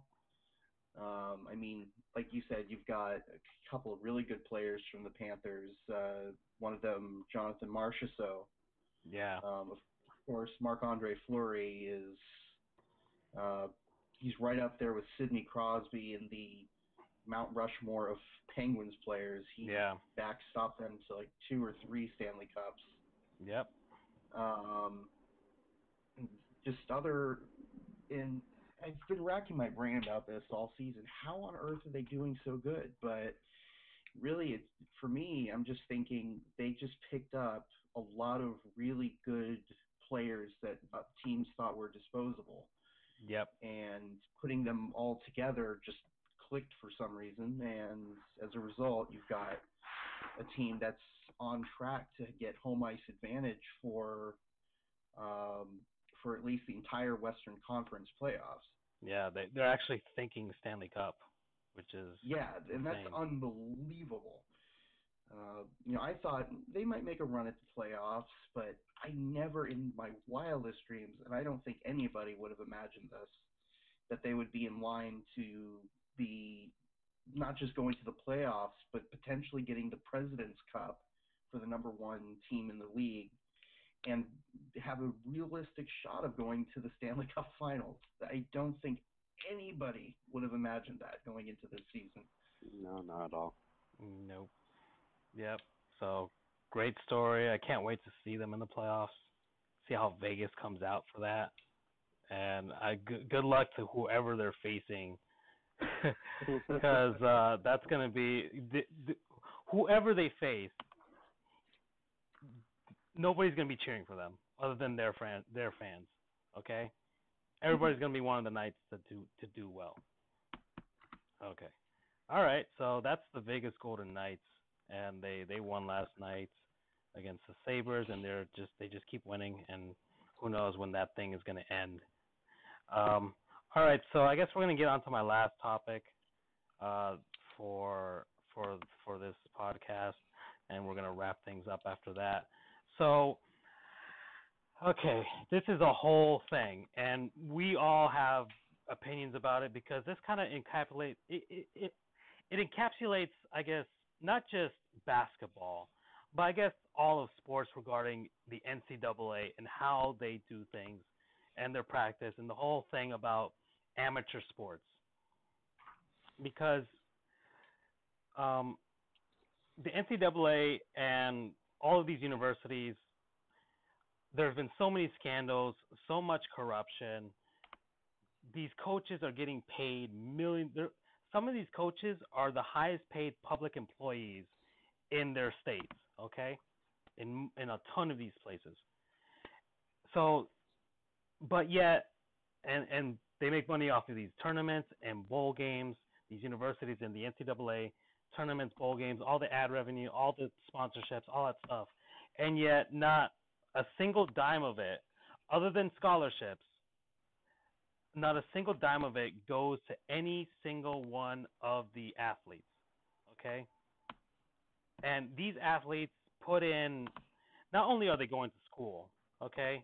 Think what you want. Maybe some of them are in a major that you think isn't really that that hard or whatever, but they're still going to school. They still have to take their classes. But then after that, they have to train, okay? They have to eat right, train well, and they live their own lives, and yet they're only provided the scholarship. Some of them aren't provided housing. Some of them aren't provided enough money for food. And many of these athletes depend on these scholarships because they come from their, you know, other maybe lower middle class to to to poverty means. Okay, a ton of these players are are are the actual hope for their families to become something through a college education or through being good enough to make it to, to professional uh, levels. However, um, the NCAA doesn't pay them a dime, and if a player even so much as accepts a handout, even for something little, something tiny, uh, the NCAA immediately either bans them uh, or suspends them, tells them they can't play, or they relinquish the scholarship. They do all kinds of things to these players. I think uh, uh, Andrew wasn't it a UCF Yeah. player that had a YouTube channel? Mm-hmm. Uh, And he- Donald De La Haye. Yeah. Donald De La Haye. Exactly. He Um, explain that a little bit I- for people, if you're sure. familiar with it. well, uh, Donald De La Haye, he was a uh, place kicker, so that would be field goals uh, for the UCF Knights. Um, he has a YouTube channel. Um, if if you want, I can send you the link. Actually, so I'll look for it right for now. people. How do you um, put? De, de, okay, so has I got YouTube him. channel, and he was monetizing it because he met the YouTube criteria for it. Yeah. And his content is mainly, uh, you know, his life as a student athlete, uh, things like that. and De La Haye um, was told by the UCF compliance office, and I, I want to make this extremely clear. It's not UCF's fault, and I'm not saying this to defend UCF, but Right. So well, you can see is his and channel here. and I'll explain. UCF became worried that De La Haye's monetizing his, uh, he set a football on fire. Okay. Um, that him monetizing his content might run afoul of NCAA rules uh, for you know profiting on his own image. So they got in touch with the NCAA and worked out an agreement because the NCAA, I'm assuming, told them, yeah, this is going to be an issue. So they said, okay, uh, well, the, the main issue is that the NCAA was thinking you're using your status as a student athlete to make money from advertisements, and I don't know how much money you make from advertisements on YouTube. You would know better than I. But uh, I can't imagine it was that much. Yeah. But, mean, he lost um, the scholarship, right? Right. Uh, yeah, there's a video right here actually of it. Yeah, they they came up with a deal. UCF uh, petitioned the NCAA to say, look, if he can he continue playing if he demonetizes videos where he's talking about his as the student athlete status, but monetizes anything else. And the NCAA said, sure. Uh, De La Haye decided not to take the deal, and thus he was stripped of his scholarship for being ineligible. Now, it's it's just a bad situation overall, and I could I could really talk about this for hours since I have Yeah. a lot of very strong opinions on this. But Yeah. keeping with this main topic, I think it's just stupid that, and I think the whole, and I'll just keep it simple since I don't want to ra- uh, ramble on for an hour Yeah.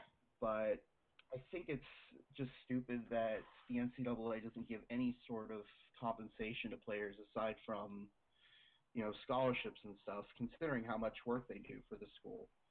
Um, my feelings on it are a bit more complicated than that, but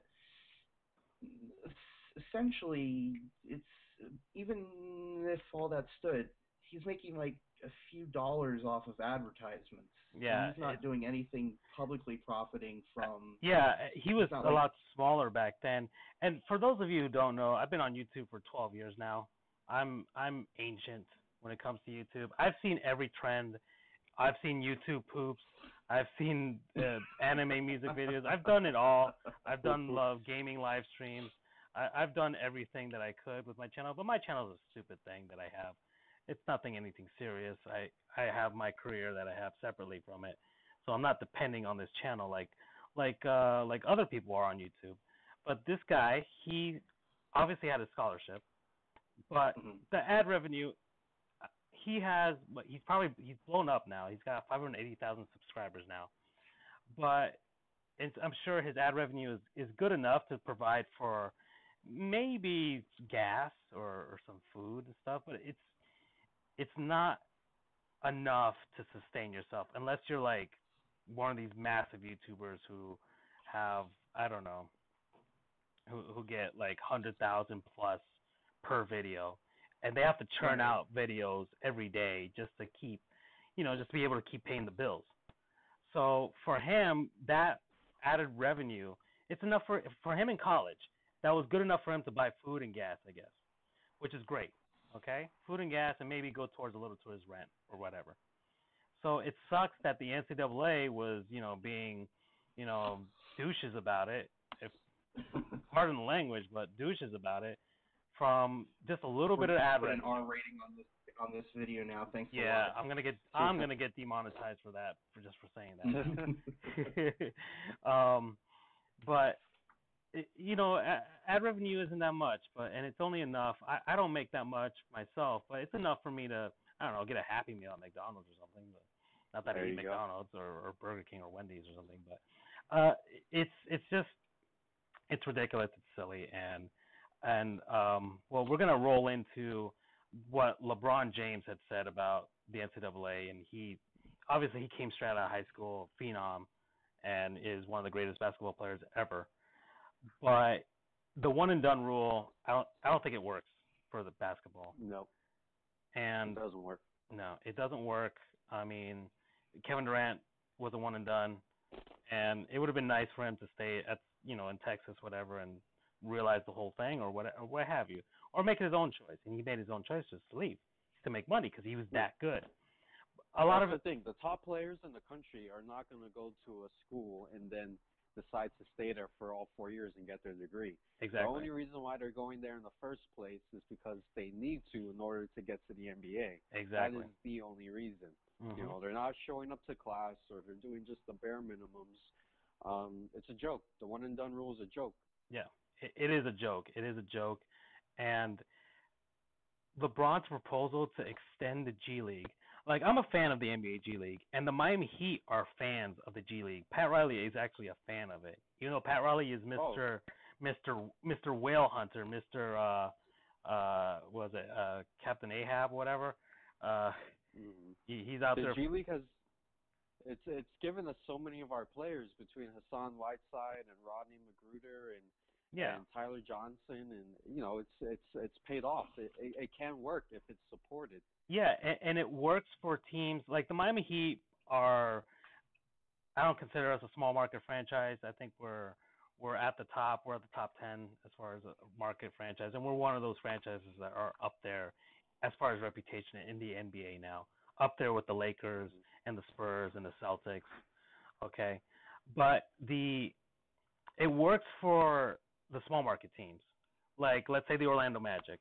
Okay, the Orlando Magic the the G League works for them, or the Indiana Pacers, or or the Utah Jazz. Just these teams that that even though there is a salary cap, just it's hard for them to compete with the glitz and glamour of, of cities like New York or Miami or LA, or the or the or, or Boston or Chicago. So it allows them to develop their own players. They grow up under the system, and maybe they can keep them, like uh, maybe like what you're seeing out in Milwaukee. Okay uh, obviously in the NBA, drafting a a phenom is basically what you need to do in order to be successful in the league. But Mhm. a lot of players aren't going to be phenoms coming out of the one and done. Okay? Mm. A lot of them are good enough for college, maybe they have a great tournament or what have you, and they think, "Okay, I'm going to declare." And the horrible thing is, isn't it like if they declare, they can't go back to the school even if, if they go undrafted? I I Correct. think if they hire an agent, Right. I think if they I, I may be wrong, but I think it's if they hire an agent, they can't go back. which Correct. which is it's it's crazy. It's it's really crazy that they have they prevent you from okay, I couldn't go. You know, why don't I keep my scholarship and I can just finish school? You know, at least give me Right. that gi throw me a bone, okay? And LeBron's proposal and I think Adam Silver, the NBA commissioner, is also on board with this and it's good for basketball because it just grows the game. Is to have a more robust minor league system because the G League is is fairly new compared to the minor league systems of Major League Baseball and the National Hockey League. But and it's growing, and I think every team finally has an affiliate out there. Like the Miami Heat's affiliate are the the the Sioux Falls Skyforce, who play out in uh, South Dakota. Okay, Completely opposite type of environment but to but Miami. but definitely a great incentive for the players that play there. Like, hey, if I do well enough, I can leave South Dakota and go to Miami. yeah, yeah, definitely an incentive. But- no offense to uh you South Dakotans out there.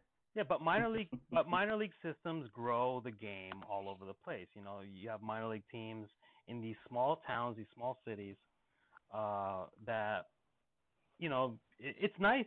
Uh, like here, we have. Uh, I'm up here in Palm Beach County, but I, I live in Miami too. But we have the the teams in Jupiter, the Palm Beach Cardinals, and the Jupiter Hammerheads. It's nice going to the game and seeing the future stars. Okay, I remember when Ho- Mhm. when Jose Fernandez was alive, he came. I think he came straight out of Jupiter, straight to the Marlins. But you could tell, like, man, this kid is going to be awesome, and that's great for small towns, and it's great for growing the game. But it's great for the players most of all, because one, they're gonna get the development time. Okay, because uh, the, the, the they just need games. They need game time. They need game speed. Because you can practice all you want with the big squad, but once you reach the NBA or, or the NHL or MLB, like it's a whole different level. Okay, Mm. and some of them aren't ready for that. I mean, look at Markelle Fultz. Num- Yeah, that's uh, he wasn't ready. yeah, he's not ready. He's just not ready. If he, if, and because he's a number one pick and whatever, he's not going to go down to the G League. I don't know why. He should go.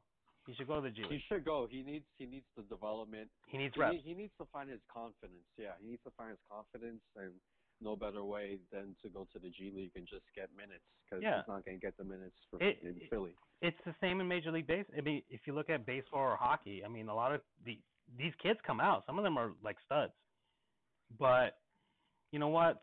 Sometimes they're just not ready. They can they, maybe they play a couple games up up in the big leagues, but they're just like, nope, not yet. Go back down, work on your game. We'll see you next year or whatever, or we'll see you in September Yeah. if you're in baseball. So Yep. the NBA needs something like that. Uh, I don't know if they could have a second league to get more players because the NCAA's stranglehold on basketball players and football players actually too um, prevents them from from choosing either high school or college, which is what hockey and baseball players have. They can choose to go to college, they can choose to go to hockey or or, or, or professionals. So they Mhm. can, you know, that's the the second thing for those players that come out. They'll develop their game, but also they're getting paid. They're getting Right. paid for all that, all the hours upon hours they do training, uh, nutrition, and playing games, and Mhm. making money for these teams. Because Mhm. for a lot of these universities, the bread and butter is just that money that comes in from from going to the I don't know the stupid whatever bowl game in Birmingham, Alabama, of all places. But the sponsor is giving you that money for your school, and those those players deserve something for it. So I, I'm all for a G League expansion or basically the end of the one and done rule in basketball. Because Yeah. And that that the end of the one and done rule ultimately has to come down to the NBA because they're the one they're the Yeah. one that institutes the rule that you have to be I think 19 years of age or older to to play in the NBA. So that forces the players' hands in terms of either going to college or the only other alternative right now is going overseas. yeah, yeah, that's the other alternative. They want to get paid Yeah. just like uh uh the the other ball brother, the ball the other two ball Oh, brothers. Gosh. but that's a whole different mess that I don't want to talk about. Yeah, that's that's that is But that is- still, it's still something that they chose to do. You know what? I'm not going to go to college. I'm going to go over there, and they shouldn't be punished for having that choice. Okay? right. Right. Like no player should be punished for choosing to go to college or choosing to to do something else. I mean, it's And it's, if it's they silly. do it, if they do expand, you know, the G League to make it more of a comprehensive uh, minor leagues, you know, like a a feeder system for Yeah. NBA teams. You know, they can also look into expanding the NBA draft, throwing a third round, so you have Exactly. first round pick, second round pick, and third round pick. I do believe back in the day, before my time, there were there were more rounds in the NBA draft than just two rounds. yeah, So um, you know they could do that as well, and you know give more of these these players a chance. Exactly. you know having only two rounds is pretty. It's it's hard. You know it's your odds of getting drafted are so much smaller than if you're you know in football where you have seven rounds. And, and so many of those players, even even and though baseball where you have like thirty something. Yeah, yeah, yeah. Hockey and baseball and in football have so many rounds, but Yeah. in but a lot of the players that are drafted, a lot of them don't make it to the NBA. They just they're they're stuck in the G League or what have you. But that's good. I mean, because look at Hassan Whiteside once again. The G League helped him. Eventually, it helps. Eventually, some of them break out and become and get their big payday in the NBA or finally make it. You know. So Yeah. it, it, it, There's plenty of talent you can find in the G League that can contribute in today's NBA. You just need more support for the players down there. Yeah, yeah, they need more support and and the and I think the NCAA's whole system is all messed up. Like I'm like I used to think that okay, the scholarship was enough, but it really isn't enough. And it sucks Yeah. that a lot of them they take something like this just something, just uh just to feed themselves or what have you and and the NCAA they just come down with the big hammer like nope, nope, you're done. No more, you can't play. And so now you, unless, yeah, yeah, un, unless you know you're you're Jameis Winston and you're stealing crab legs from Publix, that's a different story. well, well, you know, Oh. you know, Jameis is. uh I used to defend him all the time when he was, you know, but he's not. He's no longer my Florida State fans' issues. You know, he's he's Tampa's problem. So you've you've dropped responsibility for defending yeah, you know, uh, I can talk to our our friend Drew uh about Jameis and his antics. You know, that- that's that's the Buccaneers' issues now. Okay. So um I don't know. You guys have anything more to say about the NCAA and how horrible they are? No, I think I think we uh, summed up how bad they are, how uh, how corrupt and dirty they are. Yeah, Yeah, yeah, I I think we you got it pretty covered. yeah. Um, there's more in-depth stuff about them, and you can see the scandals going on, like at, at Michigan State and just these other places, and Yeah. uh, just coaches and and athletic directors. Just it, it, it's really dirty. It's really dirty, and it sucks that the players have to suffer for it um, when I they really shouldn't. Okay, because I know a lot of players get in trouble with the law and things like that, but that's something separate. That's something separate. If they're trying to just trying to feed themselves by taking a, a handout, just a generous handout, whatever. Okay, fine. Like I get that they're trying to keep from like I think SMU, whatever was banned for a while, trying to keep things competitive and keep things fair. But mm-hmm. still, they're, they're, if you if you're gonna do that, at least have some compensation for the players. That way, they don't have to Right. think about taking that that handout back uh, under the table type of stuff. Right. Yeah. So, uh, It's unfortunate, but you know, Yeah. that's, that's what money does. yeah, it is. But there's so much to go around that it shouldn't be that way. hmm All right, guys. So we are at the two-hour mark, and I think we're we just went we went through all our topics. We just went yeah, through all of them. yeah, so we did. um, covered them. this was the first edition of the Sports Goofs podcast. I don't know when we're gonna do the next one. We'll probably do this either monthly or or maybe bi-weekly, something like that. Enough to have some new new articles to talk about and new stories. Yeah, you can Uh, you, you can't do it too much because then you just run out of you know Yeah, things to talk about. Yeah, because sometimes things just don't happen or nothing huge Yeah. happens just yet. But um, when next time we do this, we'll probably be in the thick of March Madness, so there will be plenty to talk about for there. That is for sure. Yep. Um, See if uh, Grayson Allen trips anybody else. yeah, we can. Uh, yeah, be, uh, I'll, fi- I'll see if I can have a YouTube highlight of him tripping people. yeah, exactly. A montage. yeah. draw something Allen. up. and uh, you know the the NHL and NBA seasons are coming to a close, so the playoff races are going to be getting tight. So hopefully the Panthers and the Heat are in a good position the next time we we talk about them, and then Mhm. spring training will be wrapping up as well, and we'll we'll get anticipate the Marlins and the NFL draft will will be getting closer and closer. The mock drafts are going on right now. Uh, people are Yep. speculating, people predicting, and um, and obviously the national stuff. Uh, well, we'll see what happens there. So thank you to Dougie Souls for your time Yeah, no problem, man. for this first one Thank for you for uh, having me on. yeah for putting yourself out there, and then uh, thank you to Dan Frijoles. My All right. pleasure. Alrighty. So if you want to follow Dougie Souls, uh, he doesn't have as many social media things as me or Damp, but he's got his Xbox account. So if you want to, you know, play some Rocket League or some stuff against him, Hit me up on Xbox. yeah, you can get Mer- Meridius One, and then you got Dan Frijoles. He's on Twitter. He's got a YouTube channel. He does some PS4 live streams of some some games that he's got there. He's on Steam, Yeah, on Xbox. like it.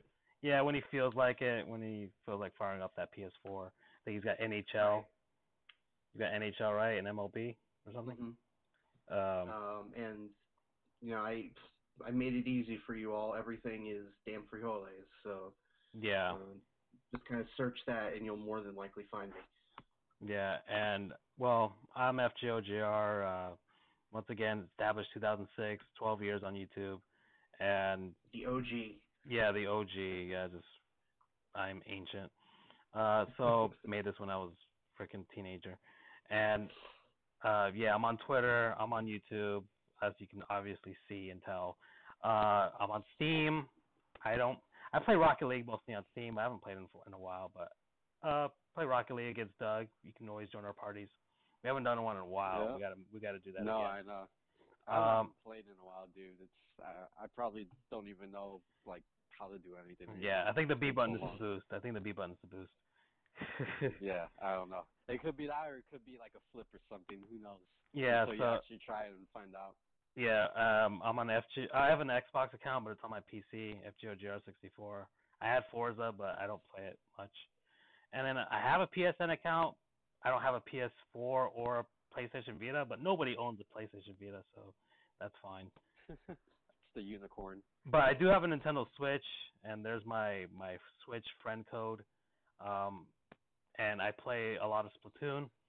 So, uh, and of course, I'm on Letterbox Cats, uh, one of the writers there. Uh, I don't write as much anymore because of, of work and everything, but every once in a while I do a recap of the Panthers and and I go to a, a cover a game if I can.